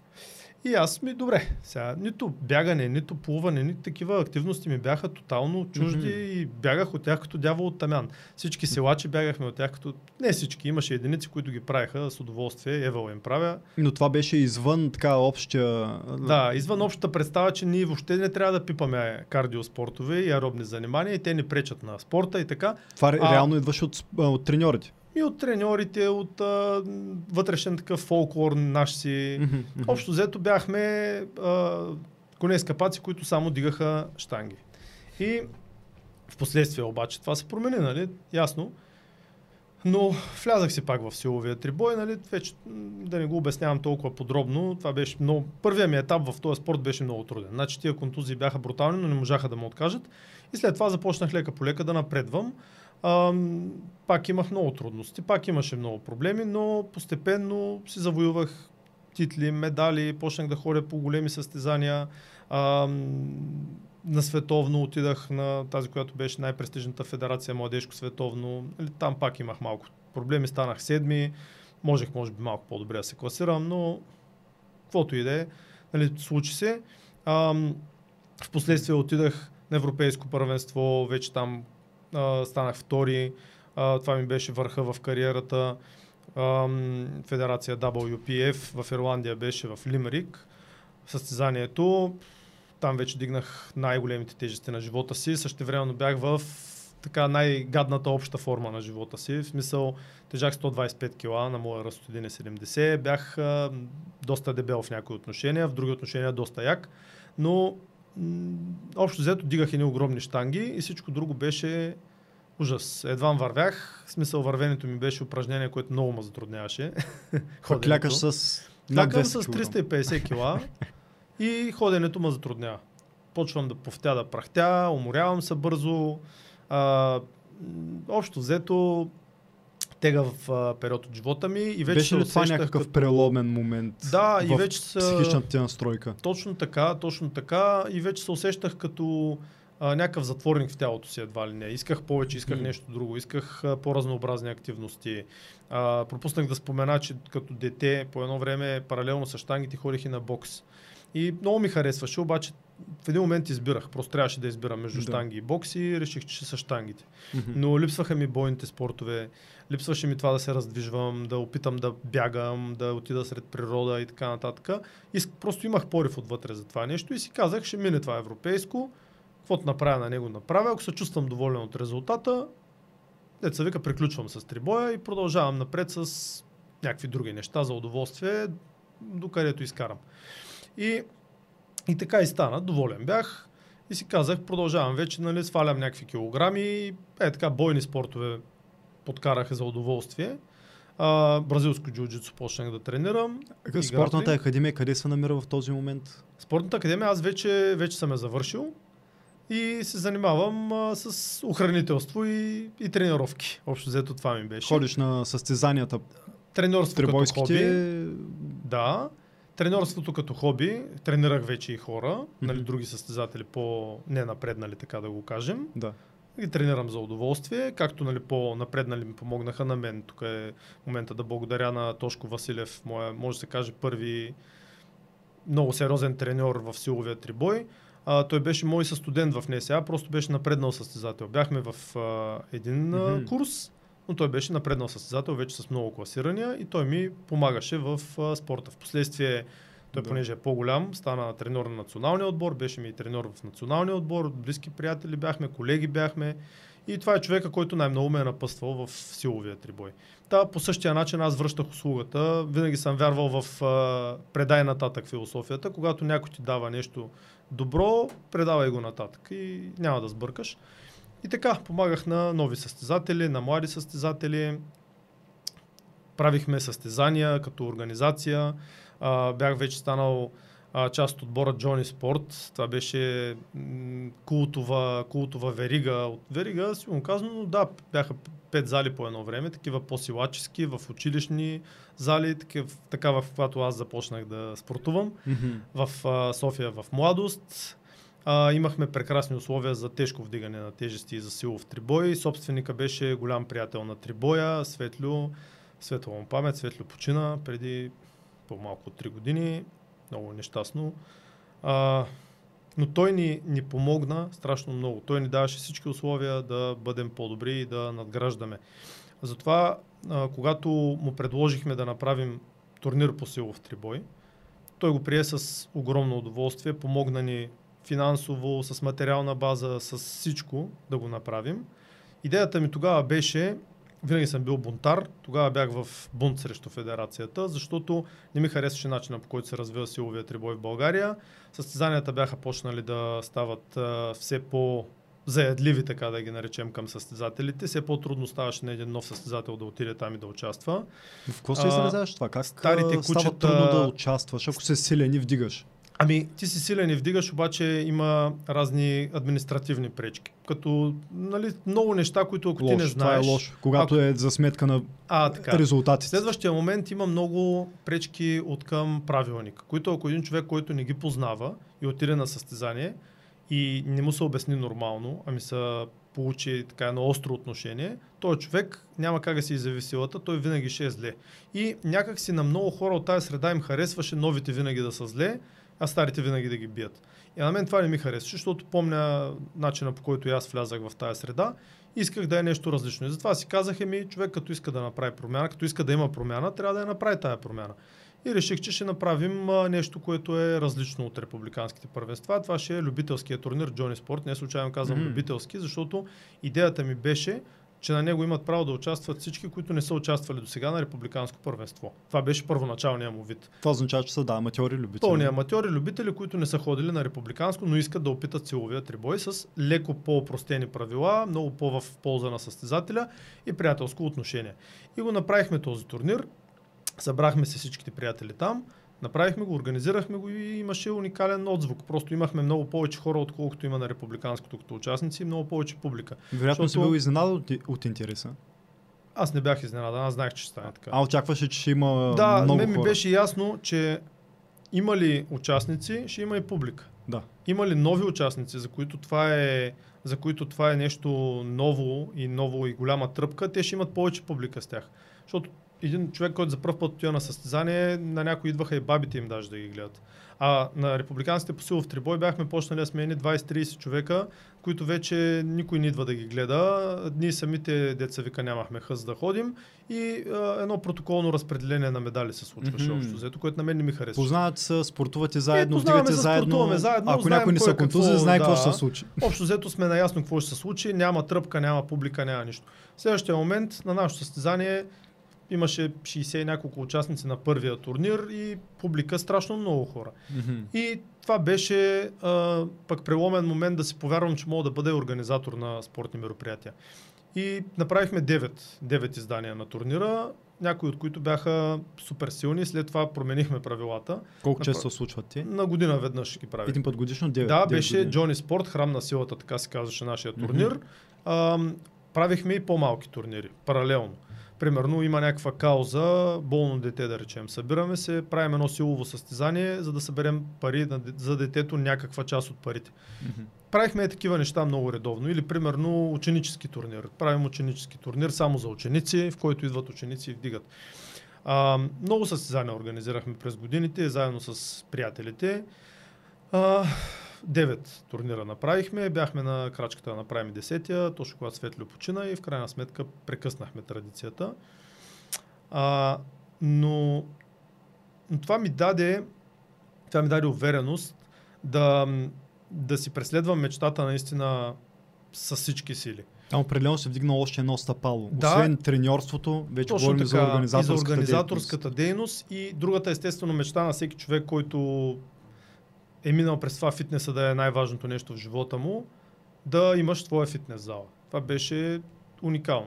Нали? Но беше някаква мечта, така невероятно изглеждаща за мен, докато един ден Светло не ми каза просто имам една зала, в която вече много ми идват тия зали, не мога да ги управлявам. Искаш ли да управляваш ти? Нали, сега едно ще си бъде твоята зала, ще имаш свобода. Да. Всичко, тя ще е от веригата Джони Спорт, всичко, но ти ще си човека там, ти ще си шефа. И аз такъв малко изтръпнах в началото, а тогава беше точно много такъв тежък за мен период. Като цяло бях осъзнал тотално, че от хранителската работа не е моята работа, че губя потенциала си, нямах удовлетворение никакво от живота си заради това, че работя тази работа, че не съм професионален треньор, въпреки че ми се искаше, че просто живота ми не отива там, където трябва. Отръпва се от целите си. Да, целите ми остават някъде назад. Вече съм попретръпнал от към състезателство. Пак ходя да състезавам от време на време, но съм осъзнал, че това не ме прави тотално щастлив. И не се чувствах на място. И бях влязал в размишленията, че след един инцидент, че аз не искам да съм охранителя Хикс, наръган от човека Y и умряла е така, за да обслужва интересите на човека Z. Колко е рискована тази работа? Тази работа е доста рискована, защото в един момент ти си влизаш в конфликти, които не са твои и тия конфликти може да си умреш в тях. В смисъл, ако заради някакво стечение на обстоятелствата някакъв човек в състояние на афект те наръга и умреш или те застреля и умреш, няма никакво значение, че това не е твой конфликт или нещо такова, ти си умираш. В смисъл, потенциалът ти отива по дяволите, нали? И си казаха, рисково е, не знам какво да правя, нали, с това да имам моя зала, обаче пък от друга страна много по-рисково да умреш за няма нищо приемно или да пострадаш или да правиш неща, които не харесваш. Затова си казах окей, ще почна и почнах. Беше много интересно за мен, чисто ново поле за действие. Естествено много приятели ми помогнаха, някои от тях много повече от други, по-близки приятели. Благодарение на това успяхме по някакъв начин да направим тая зала нещо като наш дом. Тогава бях стартирал и проекта Силовата школа. Това бяха силови тренировки, в които както готвех състезатели, така подготвях и хора, които просто да са по-силни, да им дам усещането от силата, което съм имал и аз. Това стана вече дома на Силовата школа, нашата си зала. Създадахме едно малко общество, което направи така, че в нашата зала да идват хора от другия край на София, да идват хора от извън София, от градове извън София, за да тренират при нас. Пътуваха, имаше хора, които пътуваха по 20-30 км, за да дойдат на тренировка. Това беше атмосфера, какво им дахте? Атмосферата, знанията. Атмосферата, знанията, това, че вътре бяхме всички като едно голямо семейство и всеки се бореше, за да стане по-силен. И имаше го този дух, просто идваш и знаеш, че надграждаш. Отделно бях се погрижил това да не е стандартната фитнес зала. Отделно заедно с плакатите на културисти бях сложил и плакати на хора от типа на Дан Колов, други наши спортисти. Най-високо над всичките тях бях сложил плакатите на революционери заедно с тяхни сентенции, нали, някакви цитати.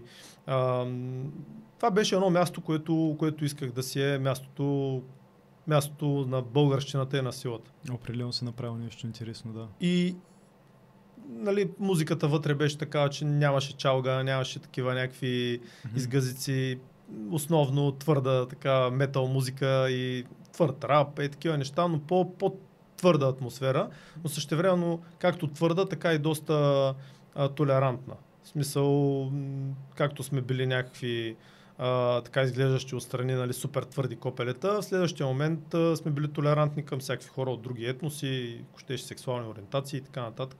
При нас всеки беше добре дошъл. Стига да не пречи на другите и да уважава залата и другите трениращи и да иска да надгражда. Отива за работа, идва и работи.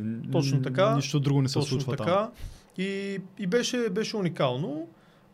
Благодаря много на Светльо, че ми даде тая възможност. Нали? Това най-вероятно ме гледа отгоре.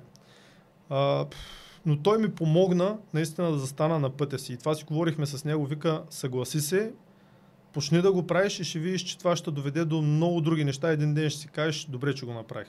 И така и стана, наистина така и стана. Малко бях почнал да губя пътя, но това ми помогна да се върна в него. Браво, интересно, това е страхотен спомен и опит.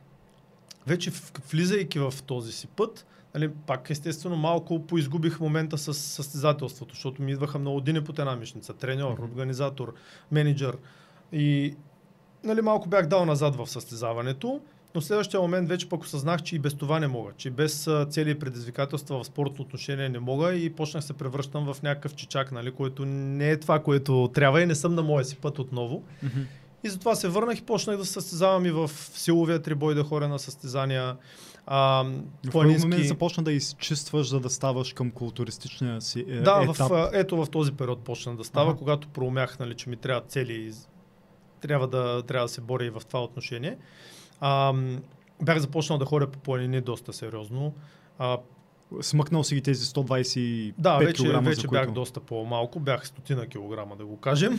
Това е трансформация направо. Да, вече беше почнал, може да се каже, първият етап на трансформацията ми. Редовно ходихме по планини, вече бяхме взели участие в ултрамаратона Витоша 100, бях го завършил успешно с моя най-близък приятел Иван Стаматов. За това говоря в множествено число, бяхме заедно. Каква подготовка имаш, за да завършиш Витоша 100? Минаваме през ума и си го представям като нещо невъзможно, честно да ти кажа. Първия път нямах никаква подготовка. Честно казано, имах волевата подготовка на всичките години силов трибой и идиотщини в живота. Колко бягане имаше под краката си, в краката си? Значи в краката си имах минимално количество бягане, имах много туризъм вече обаче. Бях почнал да ходя редовно в Витоша, за да филтрирам напрежението на големия град и правих походи. Събота и неделя почти винаги бях по Витоша, правих походи с тежка раница, но най-дългото нещо, което направих преди Витоша 100 беше 50 км, които буквално ме смазаха. В рамките на ден? Да, в рамките на ден.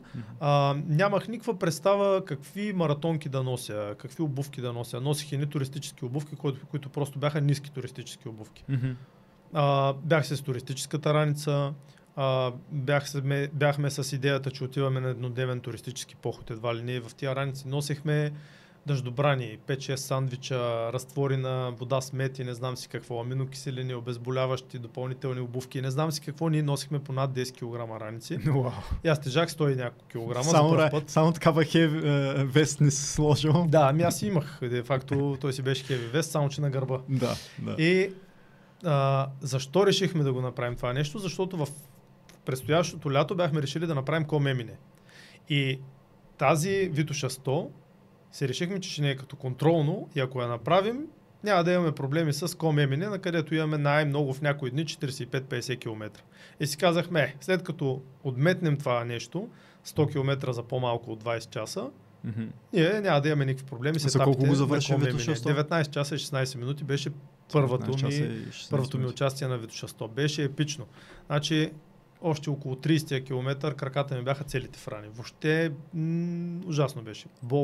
Болки. Какво има? Заради обувките? Ми да, явно заради обувките, заради, не знам, аз подхода беше нещо грешен. Бяха, отпреди това явно не бях отпочинал, бях правил дълги ходения предната седмица.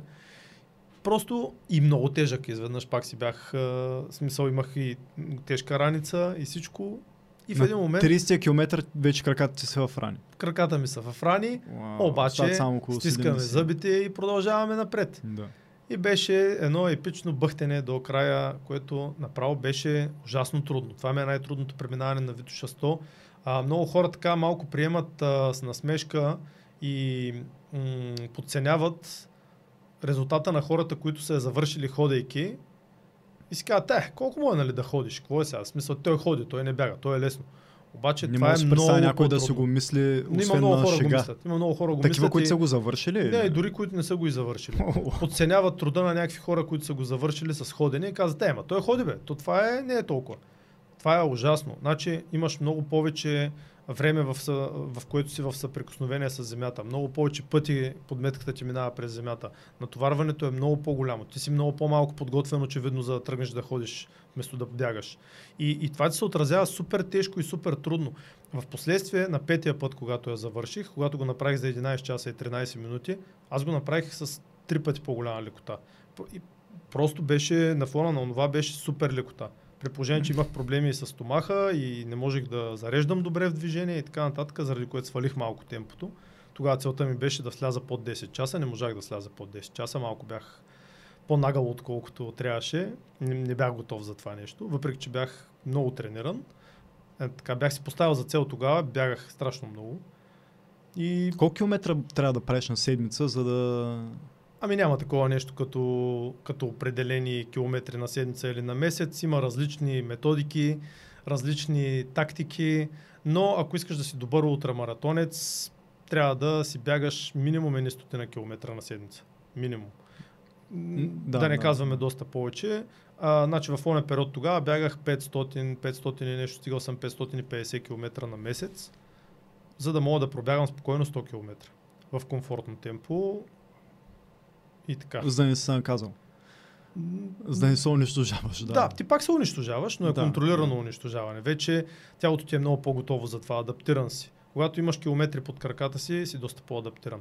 Има много хора, които имат силата, имат възможността да го направят, могат да бягат, имат хубава техника, но бягат малко километри, както съм аз в момента. Значи в момента бягам не повече от 35-40 км, рядко в някои седмици над 40 км. Но те вероятно тези километри са съвсем различни. Вече са доста различни. Вече имам темпо, имам интервални тренировки, имам бягане с темпо, което преди не съм могъл да си помисля дори. С тежести има ли бягания? Не, с тежести не бягам. На байри? От време на време байри също, да. Но на пясък? Има, да, и на пясък, и на босо, но в момента не съм готов да бягам ултрамаратон. Дето се вика, и за маратон не съм готов. Нали, ще го избягам, ще го направя някак си, но няма да е това, което е, когато си наистина готов с адекватното количество обем за това нещо. Има си просто начин за подготовка за всичко и човек е хубаво да се готви така, както ще се състезава. В смисъл да е наистина да е целево и да е издържано методически. Аз заради това си представям 100 км през планината, толкова невъзможни, а ти ми казваш, че не си готов за 42 км през, да кажем, на асфалт. Не, аз съм готов, но няма да съм готов да го направя наистина готов. Аз ще ги мина по всякакъв начин, 100 км ще ги мина, не е проблем. Да. Но няма да е по начина, по който аз искам. А Ком е мине? Как беше? За колко дни го минахте? Ком е мине беше уникално преживяване. Ком е мине беше уникално преживяване. Ние тогава бяхме си поставили цел 16-17 дни, туристическо преминаване. в последствие... А 17 дни и 16 е бързо. Аз съм гледал много такива, как се казва, има хората описват от ден до ден, до която... И обикновено съвместват между 20 и 25 дни. Точно така, някои за по 30, но ние... бяхме така амбицирани, надъхани, спортяги, вече направили сме Витоша 100, ние сме голямата работа, ще напънем 16-17 дни план, 14-15 реализация, нали, в главите не си викаме, като загреем, като вработим, ще ги изпляскаме. И аз си бях направил така един план, в който при определени условия спим на тая хижа. Ако не, нали, ако сме окей, ако се усетим, че пристигнем по-рано и така нататък, до другата са 15 км, минаваме ги, после отиваме до другата и спестяваме ден. Примерно и такива някакви неща. Винаги сте на хижа, не носите пълни екипировки с раници, шалтета, чували. И та работа, че носихме, защото на някои моменти трябваше да спим и навънка и за едни две нощувки навънка носихме и колко килограма видваше багажа? 20 на кила на човек. Даже в някакви моменти беше и над 20 кила. Бяхме понесли какво ли не. Тая грешка я правихме доста време след това, няма значение. 20 кг е тренировка. Идеята беше 16-17, които да ги направим за 14-15. Обаче, още в първия ден запознахме с един човек, който беше по пътеката, който беше тръгнал да прави Ком е мине самичък, доста по-възрастен от нас. Походихме малко с него, така... Бяхме си решили, че ще направим като тест връх Ком, ако го изкачим, нали, ако издържи на нашето темпо, ще вървим с него, ако не е, нали, го оставяме назад. Защото той не е непознат, тотално непознат, но ние го видяхме да върви по пътя и го взехме с колата, за да го закараме до хижа Ком, за да стартира, да не върви до там. Да. И той не можа да издържи на нашето темпо, толкова да издържи, ние тръгнахме като на състезание, нали, едва ли не пресявка да му правим. Да. Страшни идиоти. И слушай, защо страшни идиоти? Защото тръгнахме, нали, качихме връх Ком, слязахме, нали, той още го качваше. Съжаляваме, но няма да може да вървим заедно, не сте на нашето ниво физически, нали. Да, добре, момчета, така е, нали, не съм толкова готов, живи и здрави, ще се чуваме по телефоните, разменихме и продължихме напред. Обаче, какво продължихме? Фанахме някакъв друг път и докато се намерим на пътя, той пак не настигна. Просто... Преди колко години беше това нещо, защото тя беше сега е оттъпкана пътека. Сега е оттъпкана, има устройства за навигация. Да. Тогава в последния момент намерихме един автомобилен GPS от приятел, който се презарежда през едно зарядно, свършили ти батерията, а тя ако не е на зарядно, свършва за час-два. Ти си обречен и ние го пускаме само при тотални объркваци. Маркировката посна, ние нямаме толкова опит в тия места, объркахме пътя. Докато се намерим на пътя, той не настигна и пак заедно. И вървим. Първия ден си го изкарахме заедно, втория ден си го изкарахме заедно, върви един готин лав. В следващия момент си станахме приятели, третия ден си го изкарахме заедно. През това време вървите по уречения маршрут, в смисъл спазвате си този план за 16 дни. Да, и той върви с нас и държи човека и го гледаме, нали, че не е толкова зле, колко сме си мислили. И така изкарахме до някой друг ден с него. Почнахме да се опознаваме, разбрахме, че той има много интересна история, минал е през много дълги години борба с рак, който е победил в крайна сметка, но то колко го е победил, никой не знае. Но там е с вас и ви държи темпото. Там е с нас и не държи темпото и е на 45 години човека и така нататък. И се оказа изключително интересен, интелигентен, удохотворен човек, който наистина беше уникален човек и все още си е. Продължавате да поддържи от време на време, да. И в един момент, нали, с моя приятел Ванката, така са фанахме да си поговорим и викам: брат, дай да го направим така, че да може, защото той се вижда в един момент, че почва да изнемогва човека, почва да му е трудно да държи това темпо. Нали. Викам, дай да го направим така, че всичките да си го изкараме заедно като хората, да не справим тук изгъзици, да спим 2-3 дена, ако трябва отгоре даже. Но да се насладим на момента. Да. Той човек е много готин човек, да се опознаем с него, да си направим кефа общо, взето да зарежем егото и всичките цели, нали, като ме пита някой за колко дни го направи, да му кажа 14, нали, да не ми пука, че му казвам 20 и да знам защо е така. И наистина така стана, направихме го за 20 дни, насладихме му се по най-прекрасния начин, натрупахме страшно много емоции, страшно много запознанства по пътя, супер много история за България научихме, включително и от този наш приятел, който се оказа, че е уникално запознат с историята, мой приятел също. И общо взето през всяко едно место, като минехме, Той ни изнасяше една огромна беседа по история, огромна лекция, какво точно се е случило тук, какво, как, от коя страна, това населено място, каква му е историята, другото от другата страна на Балкана. И това беше нещо уникално. Просто наистина беше нещо уникално. Реално се върви по билото на Балкана. Да, вървиш по билото на Балкана, като малко слизаш от него, от едната или от другата страна, заради някакви хижи или маршрута просто оттам минава. Да.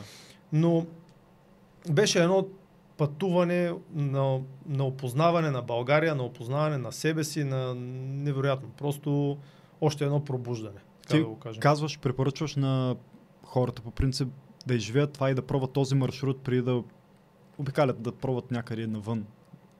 Ами, честно казано... Защото този наш маршрут е много качествен в това отношение. Честно казано, препоръчвам им да направят това, което им идва отвътре да направят и да ги накара да чувстват щастливи. Значи, примерно, моят класен ръководител, пак се връщаме на него, той е преминавал маршрута Камино 5 или 6 пъти вече, различните му варианти, всичките му варианти, по някои по 2-3 пъти. Той не е преминавал Ком е мине, заедно с съпругата му, и съм го питал защо, и той казва: ми не го усещам, не е моето планинарското, планината, нали, това е този тип пътуване, нали, повече ми харесва Камино, и пак бих отишъл да премина Камино, отколкото да мина Ком е мине. Други пък хора казват: ми не мога да ходя там по уния селца, там равнинни, не ми харесва, искам да отида в планината за 20 дни, и отиват, правят Ком е мине. Да. Според мен и едното и другото има много висока стойност. Препоръчвам на всеки, който по някакъв начин се чувства объркан на кръстопът, чуди се какво да направи, иска да достигне до себе си повече, деца вика, даже и сами да го направят. Уникално преживяване. Да, на моменти може да е рисково, може да е опасно, но ако си сам. Ако имаш още някой с тебе близък приятел, прекрасно. Ти също участваш в Лъвско сърце. Да. Колко пъти си участвал? Ами в Лъвско сърце аз участвах първоначално като доброволец.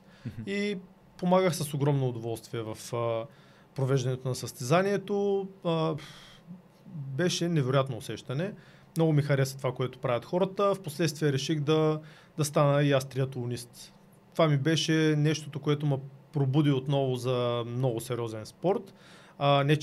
Не че съм спирал, но това беше едно ново предизвикателство да започна нещо пак от под нулата, деца вика. Защото, казвам под нулата, защото плуването ми се състоеше в точно това от спортната академия, нали, пробутване, нали, на 1 километър някакси с някакви движения. Не можех си представя как ще плувам 3 километра в открити води. Там вече се иска да си имаш някакви умения. Но реших, че ще започна да тренирам с треньор директно и започнах с Янчо Стойчев да се готвя. Много добър треньор, страхотен човек, близък мой приятел. Почнахме от нулата, но той ме научи да плувам. Впоследствие колелото също беше голям проблем, защото аз, така да го кажем, не можех да карам колело. Кой от трите елемента ти е най-труден? Защото щангите нямат нищо общо с... Не знам дали колко общо имат, но са много далече от всеки от трите: плуване, бягане и колоездене. Честно казано, не знам, може да прозвучи надменно или нещо такова, но никой от тях не ми е труден. В смисъл, забавляват ме много, да, вземат ми здравето, колоезденето много, защото то е най-дълго и е най-голямата част от състезанието. Много енергия се хвърля там, но не бих казал, че ми е толкова труден и чак толкова тегав, че да казвам: няма ли да свърши това нещо. Напротив, наслаждавам му се, въпреки че наистина колелото ми е много чуждо. Като дете имам някакви спомени в главата ми, които са как баща ми учи да карам колело. На една площадка циментова до вкъщи, там до блока. Пребивам се постоянно, серийно пребиване, кръв тече от мене, боли ме, крещя, пищя, и казвам: аз няма да карам колело никога. И той ми обяснява: айде бе, ще се научиш, като се научиш ще виж колко е хубаво. И аз му казвам: добре, нали, и нещо ме е заставило, нали, едва ли не да, като се науча ще спрем. И аз съм му казал: добре, ще се науча, обаче повече никога няма да карам колело. И се научавам се, силно казано, задържам се на колелото, спомням си така някакви моменти, в които правя там няколко завойчета, той вика: супер, браво, дай си ходим, и аз казвам: а повече няма карам никога колело. И те: добре, купували са ми колела. Колелата винаги оставаха за сестра ми, никога не съм ги карал. Никога не съм ги карал дори за една минута. Казвам: не, няма да карам колело. Всички мои приятели, връстници карат колела, ходят нагоре-надолу, аз не. И до години, много години, десетилетия след това аз не бях карал колело. Пробвах по едно време, като имах залата, между другото, бях в такъв момент, в който да правя неща, които не мога да правя. И подкарах някакво колело там, някак си, но пак не беше моето и казах, даже покарах така стабилно и пак се пребих много жестоко. След едно каране из квартала и в последния момент на завоя преди залата заваля един лек дъжд и аз да сигнализирам, че ще завивам и какво направих, така се претрепах, че щупих и колелото и казах, не, това не е моето, няма да карам колело и пак се заядах, че няма да карам колело. Обаче в един момент вече като дойде порива, това, което видях хората на Лъвско сърце да правят и така нататък, и дойде първия локдаун, в който аз в един момент останах тотално без работа. Не мога да си упражнявам професията. Зали затворени, нямаш право да ходиш никъде. И аз съм в Созопол, при семейството на приятелката ми. Живея и по цял ден тренирам, чета книги. И това бях решил, че докато свърши тая простотия, ще със себе усъвършенствам и това ще е. В един момент си казах, добре, аз ще не почна да карам колело, имам свободно време. Mm-hmm. Те имаха някакви стари колела там от детството им, тя и брати, и стегнахме едното от колелата и аз почнах всеки ден по-малко да карам колело. Mm-hmm. И в един момент видях, че е супер готино да караш колело и реших, че ще карам колело и ще се готвя за състезания по триатлон. Съвсем го преоткриваш на тази възраст. Да, на тази възраст, на 36 години аз почнах да карам колело сериозно, така да го кажем. Да. 37 даже беха. И в момента, в който се закрепих на колелото, си казах, аз ще завърша Iron Man. В смисъл, директно... не си поставя, големи са крачките, стълбите са много стръмни. Както в културизма, нали, когато реших да се занимавам с културизъм, като поизчистих, нали, направихме ултрамаратон и това, онова и в един момент викам, отвътре ми тлее това нещо, да го пробвам. Знам, че може би ще стане, вече се чувствам уверен. Mm-hmm. И тогава една много близка моя приятелка и състезателка Ивета Костадинова, тя е между другото уникален гост за подкаст, препоръчвам тя, тя е от Бургас също. Много бих се радвал, надявам се да стане. И тя ми каза, що не участваш на културизъм, що не пробваш? И аз викам, то май наистина, що да не го пробвам? Обаче, нали, вече даже знаех и под ръководството на кой треньор ще го направя, ако той иска, ако той не беше казал да, нямаше да го направя. Димитър Базотев, той също е бургазлия. И просто го питах, викам, според тебе, може ли да се подготвим за културизъм? И той веднага такъв, супер много се надъха. Викам, да, що да не, да, правим го, давай да го правим. И аз викам, този човек нито ме разобеди, нито нищо, даже е такъв уверен. Много рядко, обикновено, до този момент хората са ти казвали, не се занимавай, включително приятели, културисти ми викат, това е много далеч от тебе, само ще се изложиш. Имало е някакви специално случаи. За културизма или имаме пред старите неща, за щангите, бе ти не ставаш. После за културизма, за културизма.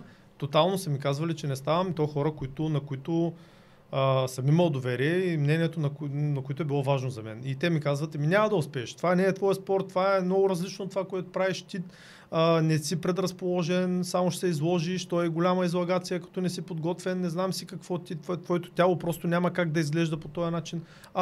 И аз им вярвах. Обаче в един момент вече... допреди това винаги си ги доказвал, че не са прави тези хора, винаги си доказвал, че можеш. Да, и в един момент вече бях решил, че не ми пука и че мога да постигна наистина много неща, стига да реша. Нали? Стига аз да го реша и да съм сериозен в това нещо и да има дисциплина. Това спорта ми го показа този път. И когато и Митко се съгласи, ми казахме, дай да го направим. Целта беше да извадим максимално добра форма. Не съм имал за цел медали, не съм имал за цел класирания, нищо. Значи целта ми беше просто да извадя максимално добрата форма за мен, защото знаех, че чисто вътрешно, психически нещо ме дърпа назад и ме спира точно заради това, че не съм преборил този комплекс на Димо Дебелия, така да го кажем. Mm-hmm. Димо Дебелия се стои в мене, каквото и да става. И заради това в един момент усетих, че това е преломен момент, в който пък да преборя Димо Дебелия и да продължа напред. Нали?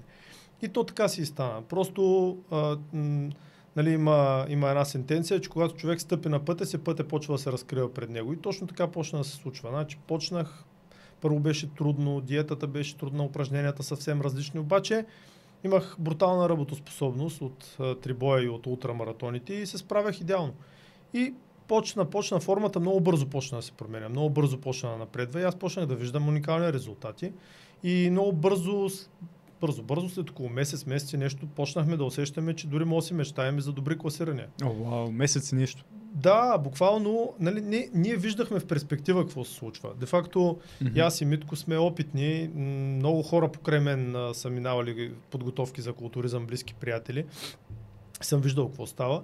И усетихме, че може да се борим за нещо по-голямо. Вече след още месец видяхме, че имаме доста добри резултати. Гърдата визуално имаш ли нужда от някакви допълнителни... Защото ти на снимките изглеждаш, човек не може да си каже, това не е както трябва. Ами гърдата визуално... Поне за аматьор като мен. Гърдата визуално много се личеше и винаги се е личала. Обаче, тук вече включваме тактиката. Включваме стратегията.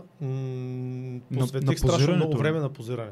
Страшно много време на позиране. Как така да се завъртя, така да стъпя, ако щеш, така да си разположа лакът, рамо, за да мога да прикрия този недостатък, да изтикам на преден план някакво силно оръжие, за да мога да не се обърне внимание на гърдата ми. Колкото я съм гледал твои снимки, не се вижда. Така да направя позата, че да се обърне внимание примерно на силния ми трапец и дефинираните бедра и просто човек изобщо да не ми гледа гърдата. Нали, така да го направим, че да завъртя на преден план по-силната гърда, която е, нали, окей, за да може визуално човека да си помисли, че просто защото е на заден план изглежда по-малка и така. Wow. Игра с светлината и игра с глите. Просто... това в културизма позирането е половината от работата, в крайна сметка. Даже и по-голямата част. В смисъл, ти си свършил работата, не я ли покажеш, само ти знаеш и приятелите ти от залата, че си я свършил. Но много наблягах на позиране. Просто беше позиране постоянно. Много, като цяло съм некоординиран. Нямам никакво чувство за ритъм. Тия неща са ми много голяма трудност, но с много работа над час на ден съм позирал месеци наред, за да мога да стигна до този момент. А то не е само как да застанеш, а и да стегнеш цялото тяло? Значи как да застанеш, как да стегнеш цялото тяло, да стегнеш и да отпуснеш определени мускули в определена поза, за да покажеш едно, да скриеш друго, да издържиш на тия пози, понеже тия пози, като ги гледаш на снимката, нали, те там мога да ги гледаш цял ден, обаче на живо да го задържиш това нещо в това състояние, изисква повече трудност, изисква дишане, изисква ритъм на дишане, изисква много неща, защото ти заставаш. И примерно от това колко добре мога да държиш тая поза в изцяло стегнато състояние, така както ти си поискал, зависи дали ще видят съдиите в тази светлина, в която искаш. Ти мога да я направиш, да я задържиш за едни 5 секунди, но ако в тия 5 секунди той не гледа към тебе, в следващите 5 секунди си е изтървал, той вижда това, което е видял в последните 5 секунди. Да. Така че твоите приятели ще видят добре, ще снимат добре с телефоните си и така нататък. После ще кажат, тия как те прецакаха там. Обаче тия, ако не са те видяли, това няма никакво значение. Това се остава в телефоните им и в твоето съзнание, но съдиите не са видяли от теб това, което трябва да видят. И способността ти да държиш 30 секунди тая поза на full max, ти помага да се пребориш. В състояние, в което ти си напределял на силице, нали си в момент, в който се дехидратиран? Да, да ти кажа, не, значи това е малко мит. Така? Значи на състезателната сцена, ако всичко е направено както трябва, ти там си захранен вече. Там си захранен, там си напомпан с хранителни вещества, там си вече възстановен, ако нещата са направени както трябва. Ако не си прекалил с разни дехидратиращи средства и методики, което вече тотално е отречено. В смисъл, прави се, но не се прави по начина, по който се е правило едно време. Може би по-стари филми съм гледал. Да, значи ако ти си направил нещата както трябва, на състезателната сцена ти си в пълната си сила, ти вече си нахранен. Но за да стигнеш до това да го правиш както трябва да прекараш стотици часове в позиране, когато ти е най-зле. Защото съм чел за разни моменти, в които зад сцена се припада и така нататък. Това е защото се е направено нещата не както трябва. Просто и човека или човека също не е бил и достатъчно подготвен за позиране и това много го уморява. Страшно много го уморява, защото ти наистина даваш макса от себе си, пък не дишаш както трябва, пък не си трениран. То е издържливост. Да. Докато ако си го правил часове наред, когато си бил най-гладен, когато си бил най-уморен, аз редовно позирах след тренировка. Значи не когато съм най-напомпан, най-зареден, ами когато съм най-разреден, най-скапан и най-смачкан, за да може да ми е най-зле. Да. За да може, когато ми е добре, да го направя наистина добре. Но да свикна да тренирам в лоши условия. В смисъл, за да се подготвя за добрите, за когато си на състезание. Точно така. Много позиране с огледало, много позиране без огледало. Защото всъщност на състезанието нямаш огледало, не знаеш точно как се застанало. Точно така. И затова... просто много тренировка. Наистина страшно много тренировка. Позирал съм сутрин след кардио, бягал съм, да речем, един час или съм правил стълби един час и в междублоковото пространство или там между етажите на стълбите позирам. Без да имам огледало, без да има кой да ме гледа, без нищо. Просто въртя пози и това е. Много тънкости има, които за обикновените хора не са известни. Състезателният бодибилдинг е нещо уникално. Много трудно нещо, страшно трудно нещо, ако искаш да го направиш както трябва. Страшно много стратегия, страшно много методика. Просто имах късмета и привилегията да имам уникален треньор. Митко Базотев е уникален треньор. Благодаря му страшно много от цялото си сърце, защото той много ми помогна. Показваме методика, в която умираш от глад, да, обаче ти умираш от глад заради това, че тренираш здраво, а не заради това, че си гладен и заради това, че не си ял въглехидрати от 100 години, мозъкът ти е станал на пихтия. Аз съм си ял въглехидрати през цялото време. Не съм имал ден, в който да не ям въглехидрати. Даже рядко съм имал дни, в които съм падал под 150 грама въглехидрати. В повечето дни бях на понад 200 грама въглехидрати. Това почти никой не го правеше. Мазнини съм имал абсолютно редовно. Просто имах едни сметнати калории, които си ги спазвах. Ядях само чиста храна и това е. И здрави тренировки, много здрави тренировки. Просто наистина имал съм тренировки, които наистина съм се чудил как ще ги издържах, честно казано. Особено тренировките за крака. Нещо брутално. Просто наистина нещо брутално, където и ултрамаратоните ми са виждали като детска игра. Вау, невероятно. Кое е било най-трудното? Аз мисля, че тази работа върху ума е най-трудна и заради това тези ултрамаратони да съсипват най-много, защото ти в един момент, дори като съм чел интервю с теб за Витоша 100, казваш на определен период не мога повече, а оттам нататък почвам да бягам. Точно така. Точно така, при ултрамаратоните е голяма игра в ума най-вече. Както и живота. Те са едно бледо подобие на живота. Защото живота, ако го живееш пълноценно, нещата се развиват по същия начин. Значи, приемаш ново голямо предизвикателство, започваш го и има супер много фактори, които ти казват, че това е много трудно и по-добре да се откажеш. Много хора ти казват, че е по-добре да се откажеш. Ти самия си казваш, по-лесно ще е да се откаже и да фана оттъпкания път. И там е също, тръгваш на Витоша 100 и примерно на 10-тия километър почваш вече да усещаш някакви леки признаци на умора. Почваш да усещаш тукчета, заболяло леко, че дишаш по-трудно и си викаш, добре, мамка му, това са 90 км още. И аз вече имам признаци на умора. Значи това е много трудно. Значи първият сблъсък е в главата и си казваш, добре, защо се прецаках, защо се записах тук, какво правя. В следващия момент, минаваш още 10, 20, 30, почват истинските признаци на умора. Вече не са само фалшиви, ами почва и истински да ги има. Почват наистина да болят още повече. Всеки следващ вероятно се струва все по-истински. Да, и все по-силно почва да боли. Все повече търсиш причини да се откажеш, че едва ли не това, което правиш е безмислено и че ще ти коства много повече усилия и ще е много опасно за теб и така нататък. И по-добре да спреш. Виждаш хора, които са спряли, виждаш възможности да се откажеш, виждаш начин да те извозят. Сещаш се, че приятеля еди кой си ти е казал и ако нещо се обърка, звъни ми, ще те извозя и така нататък. И все повече се вижда като реална възможност това нещо да спре мъката, Обаче ти като не го спреш, като не се пречупиш, виждаш, че имаш още 10 км, издържаш още 5, още 4. И в един момент разбираш, че всъщност осъзнаваш, че можеш много повече от това. И примерно си стигнал на 20 км от финала и знаеш, че вече си изминал 80. Много ти е зле, много ти е гадно, обаче същевременно ти си го преборил това усещане и финалът ти е вече реален. И тогава вече вадиш истинската си сила. Истинската си сила я вадиш наистина, когато си допрян до стената. Няма как някой да разбере колко е силен, докато не му се наложи да го покаже. И затова ултрамаратоните за мен са толкова силно преживяване и толкова качествено и толкова смислено. Не е просто, че си минал някакви километри или така нататък. Но това нещо да се себе надминеш, да преодолееш всичките неуверености, да преодолееш полката, да преодолееш този глас, който ти казва да се откажеш, това е уникално. И заради това, когато работя с някакви хора, аз не ги карам да го направят. По някакъв начин, показвайки им този пример, те в един момент имат желание да пробват нещо такова. Може да не е ултрамаратон, може да е маратон, може да е 21 км, може да е нещо такова, но те имат нужда да си покажат, че могат, за да могат да имат тази увереност, за да продължат още по-напред. И в един момент се става така, че някакъв човек, който е супер неуверен, който е бил много дебел, имал е проблеми здравословни и така нататък, той стиска зъби, слага си, постепенно вижда резултати, слага си една голяма цел, вижда, че не е толкова страшно дори да не успее да я направи. Работи за нея, постига още по-големи резултати. Накрая отива, преборва себе си и я постига.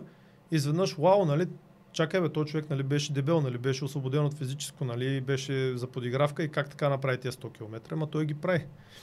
Много се радвам на този пример, който даваш, защото ти си човек, на който са му казвали, ти не можеш, нямаш даденостите, имал си контузиите, бил си в един спорт, трансформирал си във втори, в трети, в четвърти.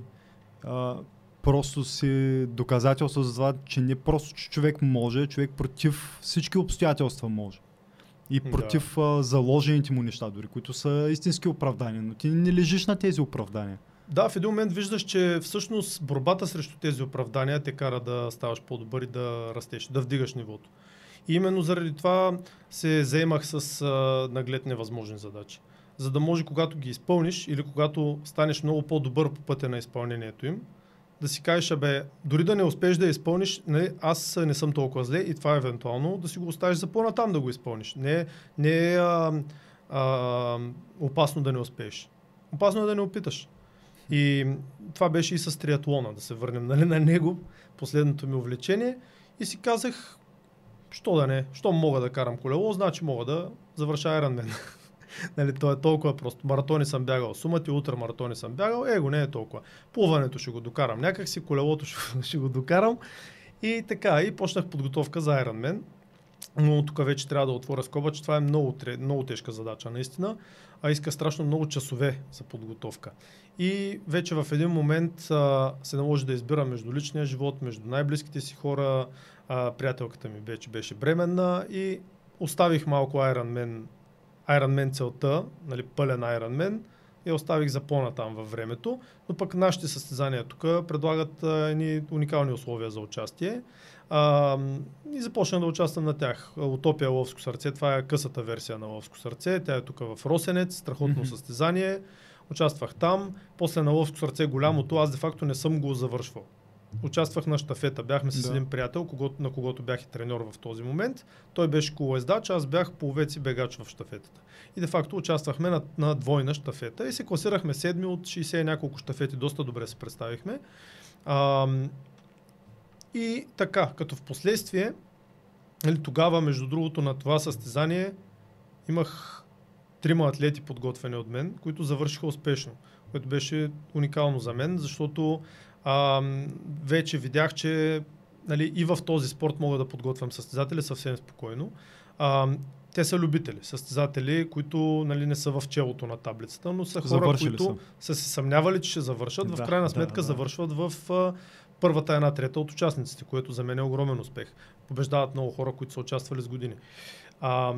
С един от тях участвахме и в Iron Man, само че Half Iron Man, половина Iron Man в Гърция, в Коста на Варино, който беше есента на миналата година и също го завършихме успешно. Това е състезанието на най-високо ниво, в което съм участвал в триатлона. Беше наистина уникално изживяване, състезание от мощната верига в света, да го кажем, Iron Man. Видяхме за какво наистина става въпрос, сверихме си часовници, да участваш в състезание с над 1000 участника е уникално усещане. Буквално насякъде около тебе ври от хора, и във водата, и на колелото, и на бягането.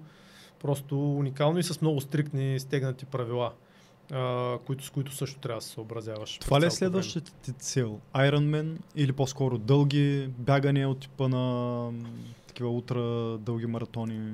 Ами честно ти кажа, следващата ми цел, да, може би в някакъв момент Iron Man, тази година най-вероятно няма да е. Да. Тази година Лъвско сърце съм си поставил като цел, едно хубаво участие на Лъвско сърце.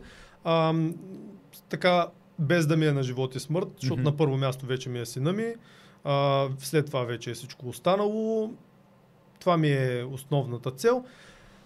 В спортно отношение, да, в някакъв момент Iron Man, това ще си дойде по естествен начин, не искам да го насилвам. От един момент нататък реших, че няма да поставям личния си живот спорта пред личния си живот вече, че за мен е много по-важно да съм на линия за моите близки, за хората, които са най-важни за мен. За жалост е най-много страдат от това, защото това нещо гори много време. Точно, точно. И една подготовка за Iron Man пълноценна изисква едно отдаване от няколко часа на ден, което аз в момента не мога да си го позволя просто. И заради това съм го отложил на там нататък във времето. Най-вероятно първото ми участие в пълен Iron Man ще е чисто като предизвикателство, както беше първата ми Витоша 100, без да съм напълно готов. Ще участвам на зъби и ногти и ще го завърша със сигурност. Просто не му е дошло времето. Надявам се поне да имаш възможност да продължаваш да даваш пламъка на спорта и на това съревнование. Със сигурност. Той заради това направихме и спортен клуб Фар. Това е нещо, за което не говорихме. Спортен клуб Фар. Това е нашето обединение с други мои приятели, близки приятели, сподвижници, за да популяризираме спорта на по-широк кръг от хора.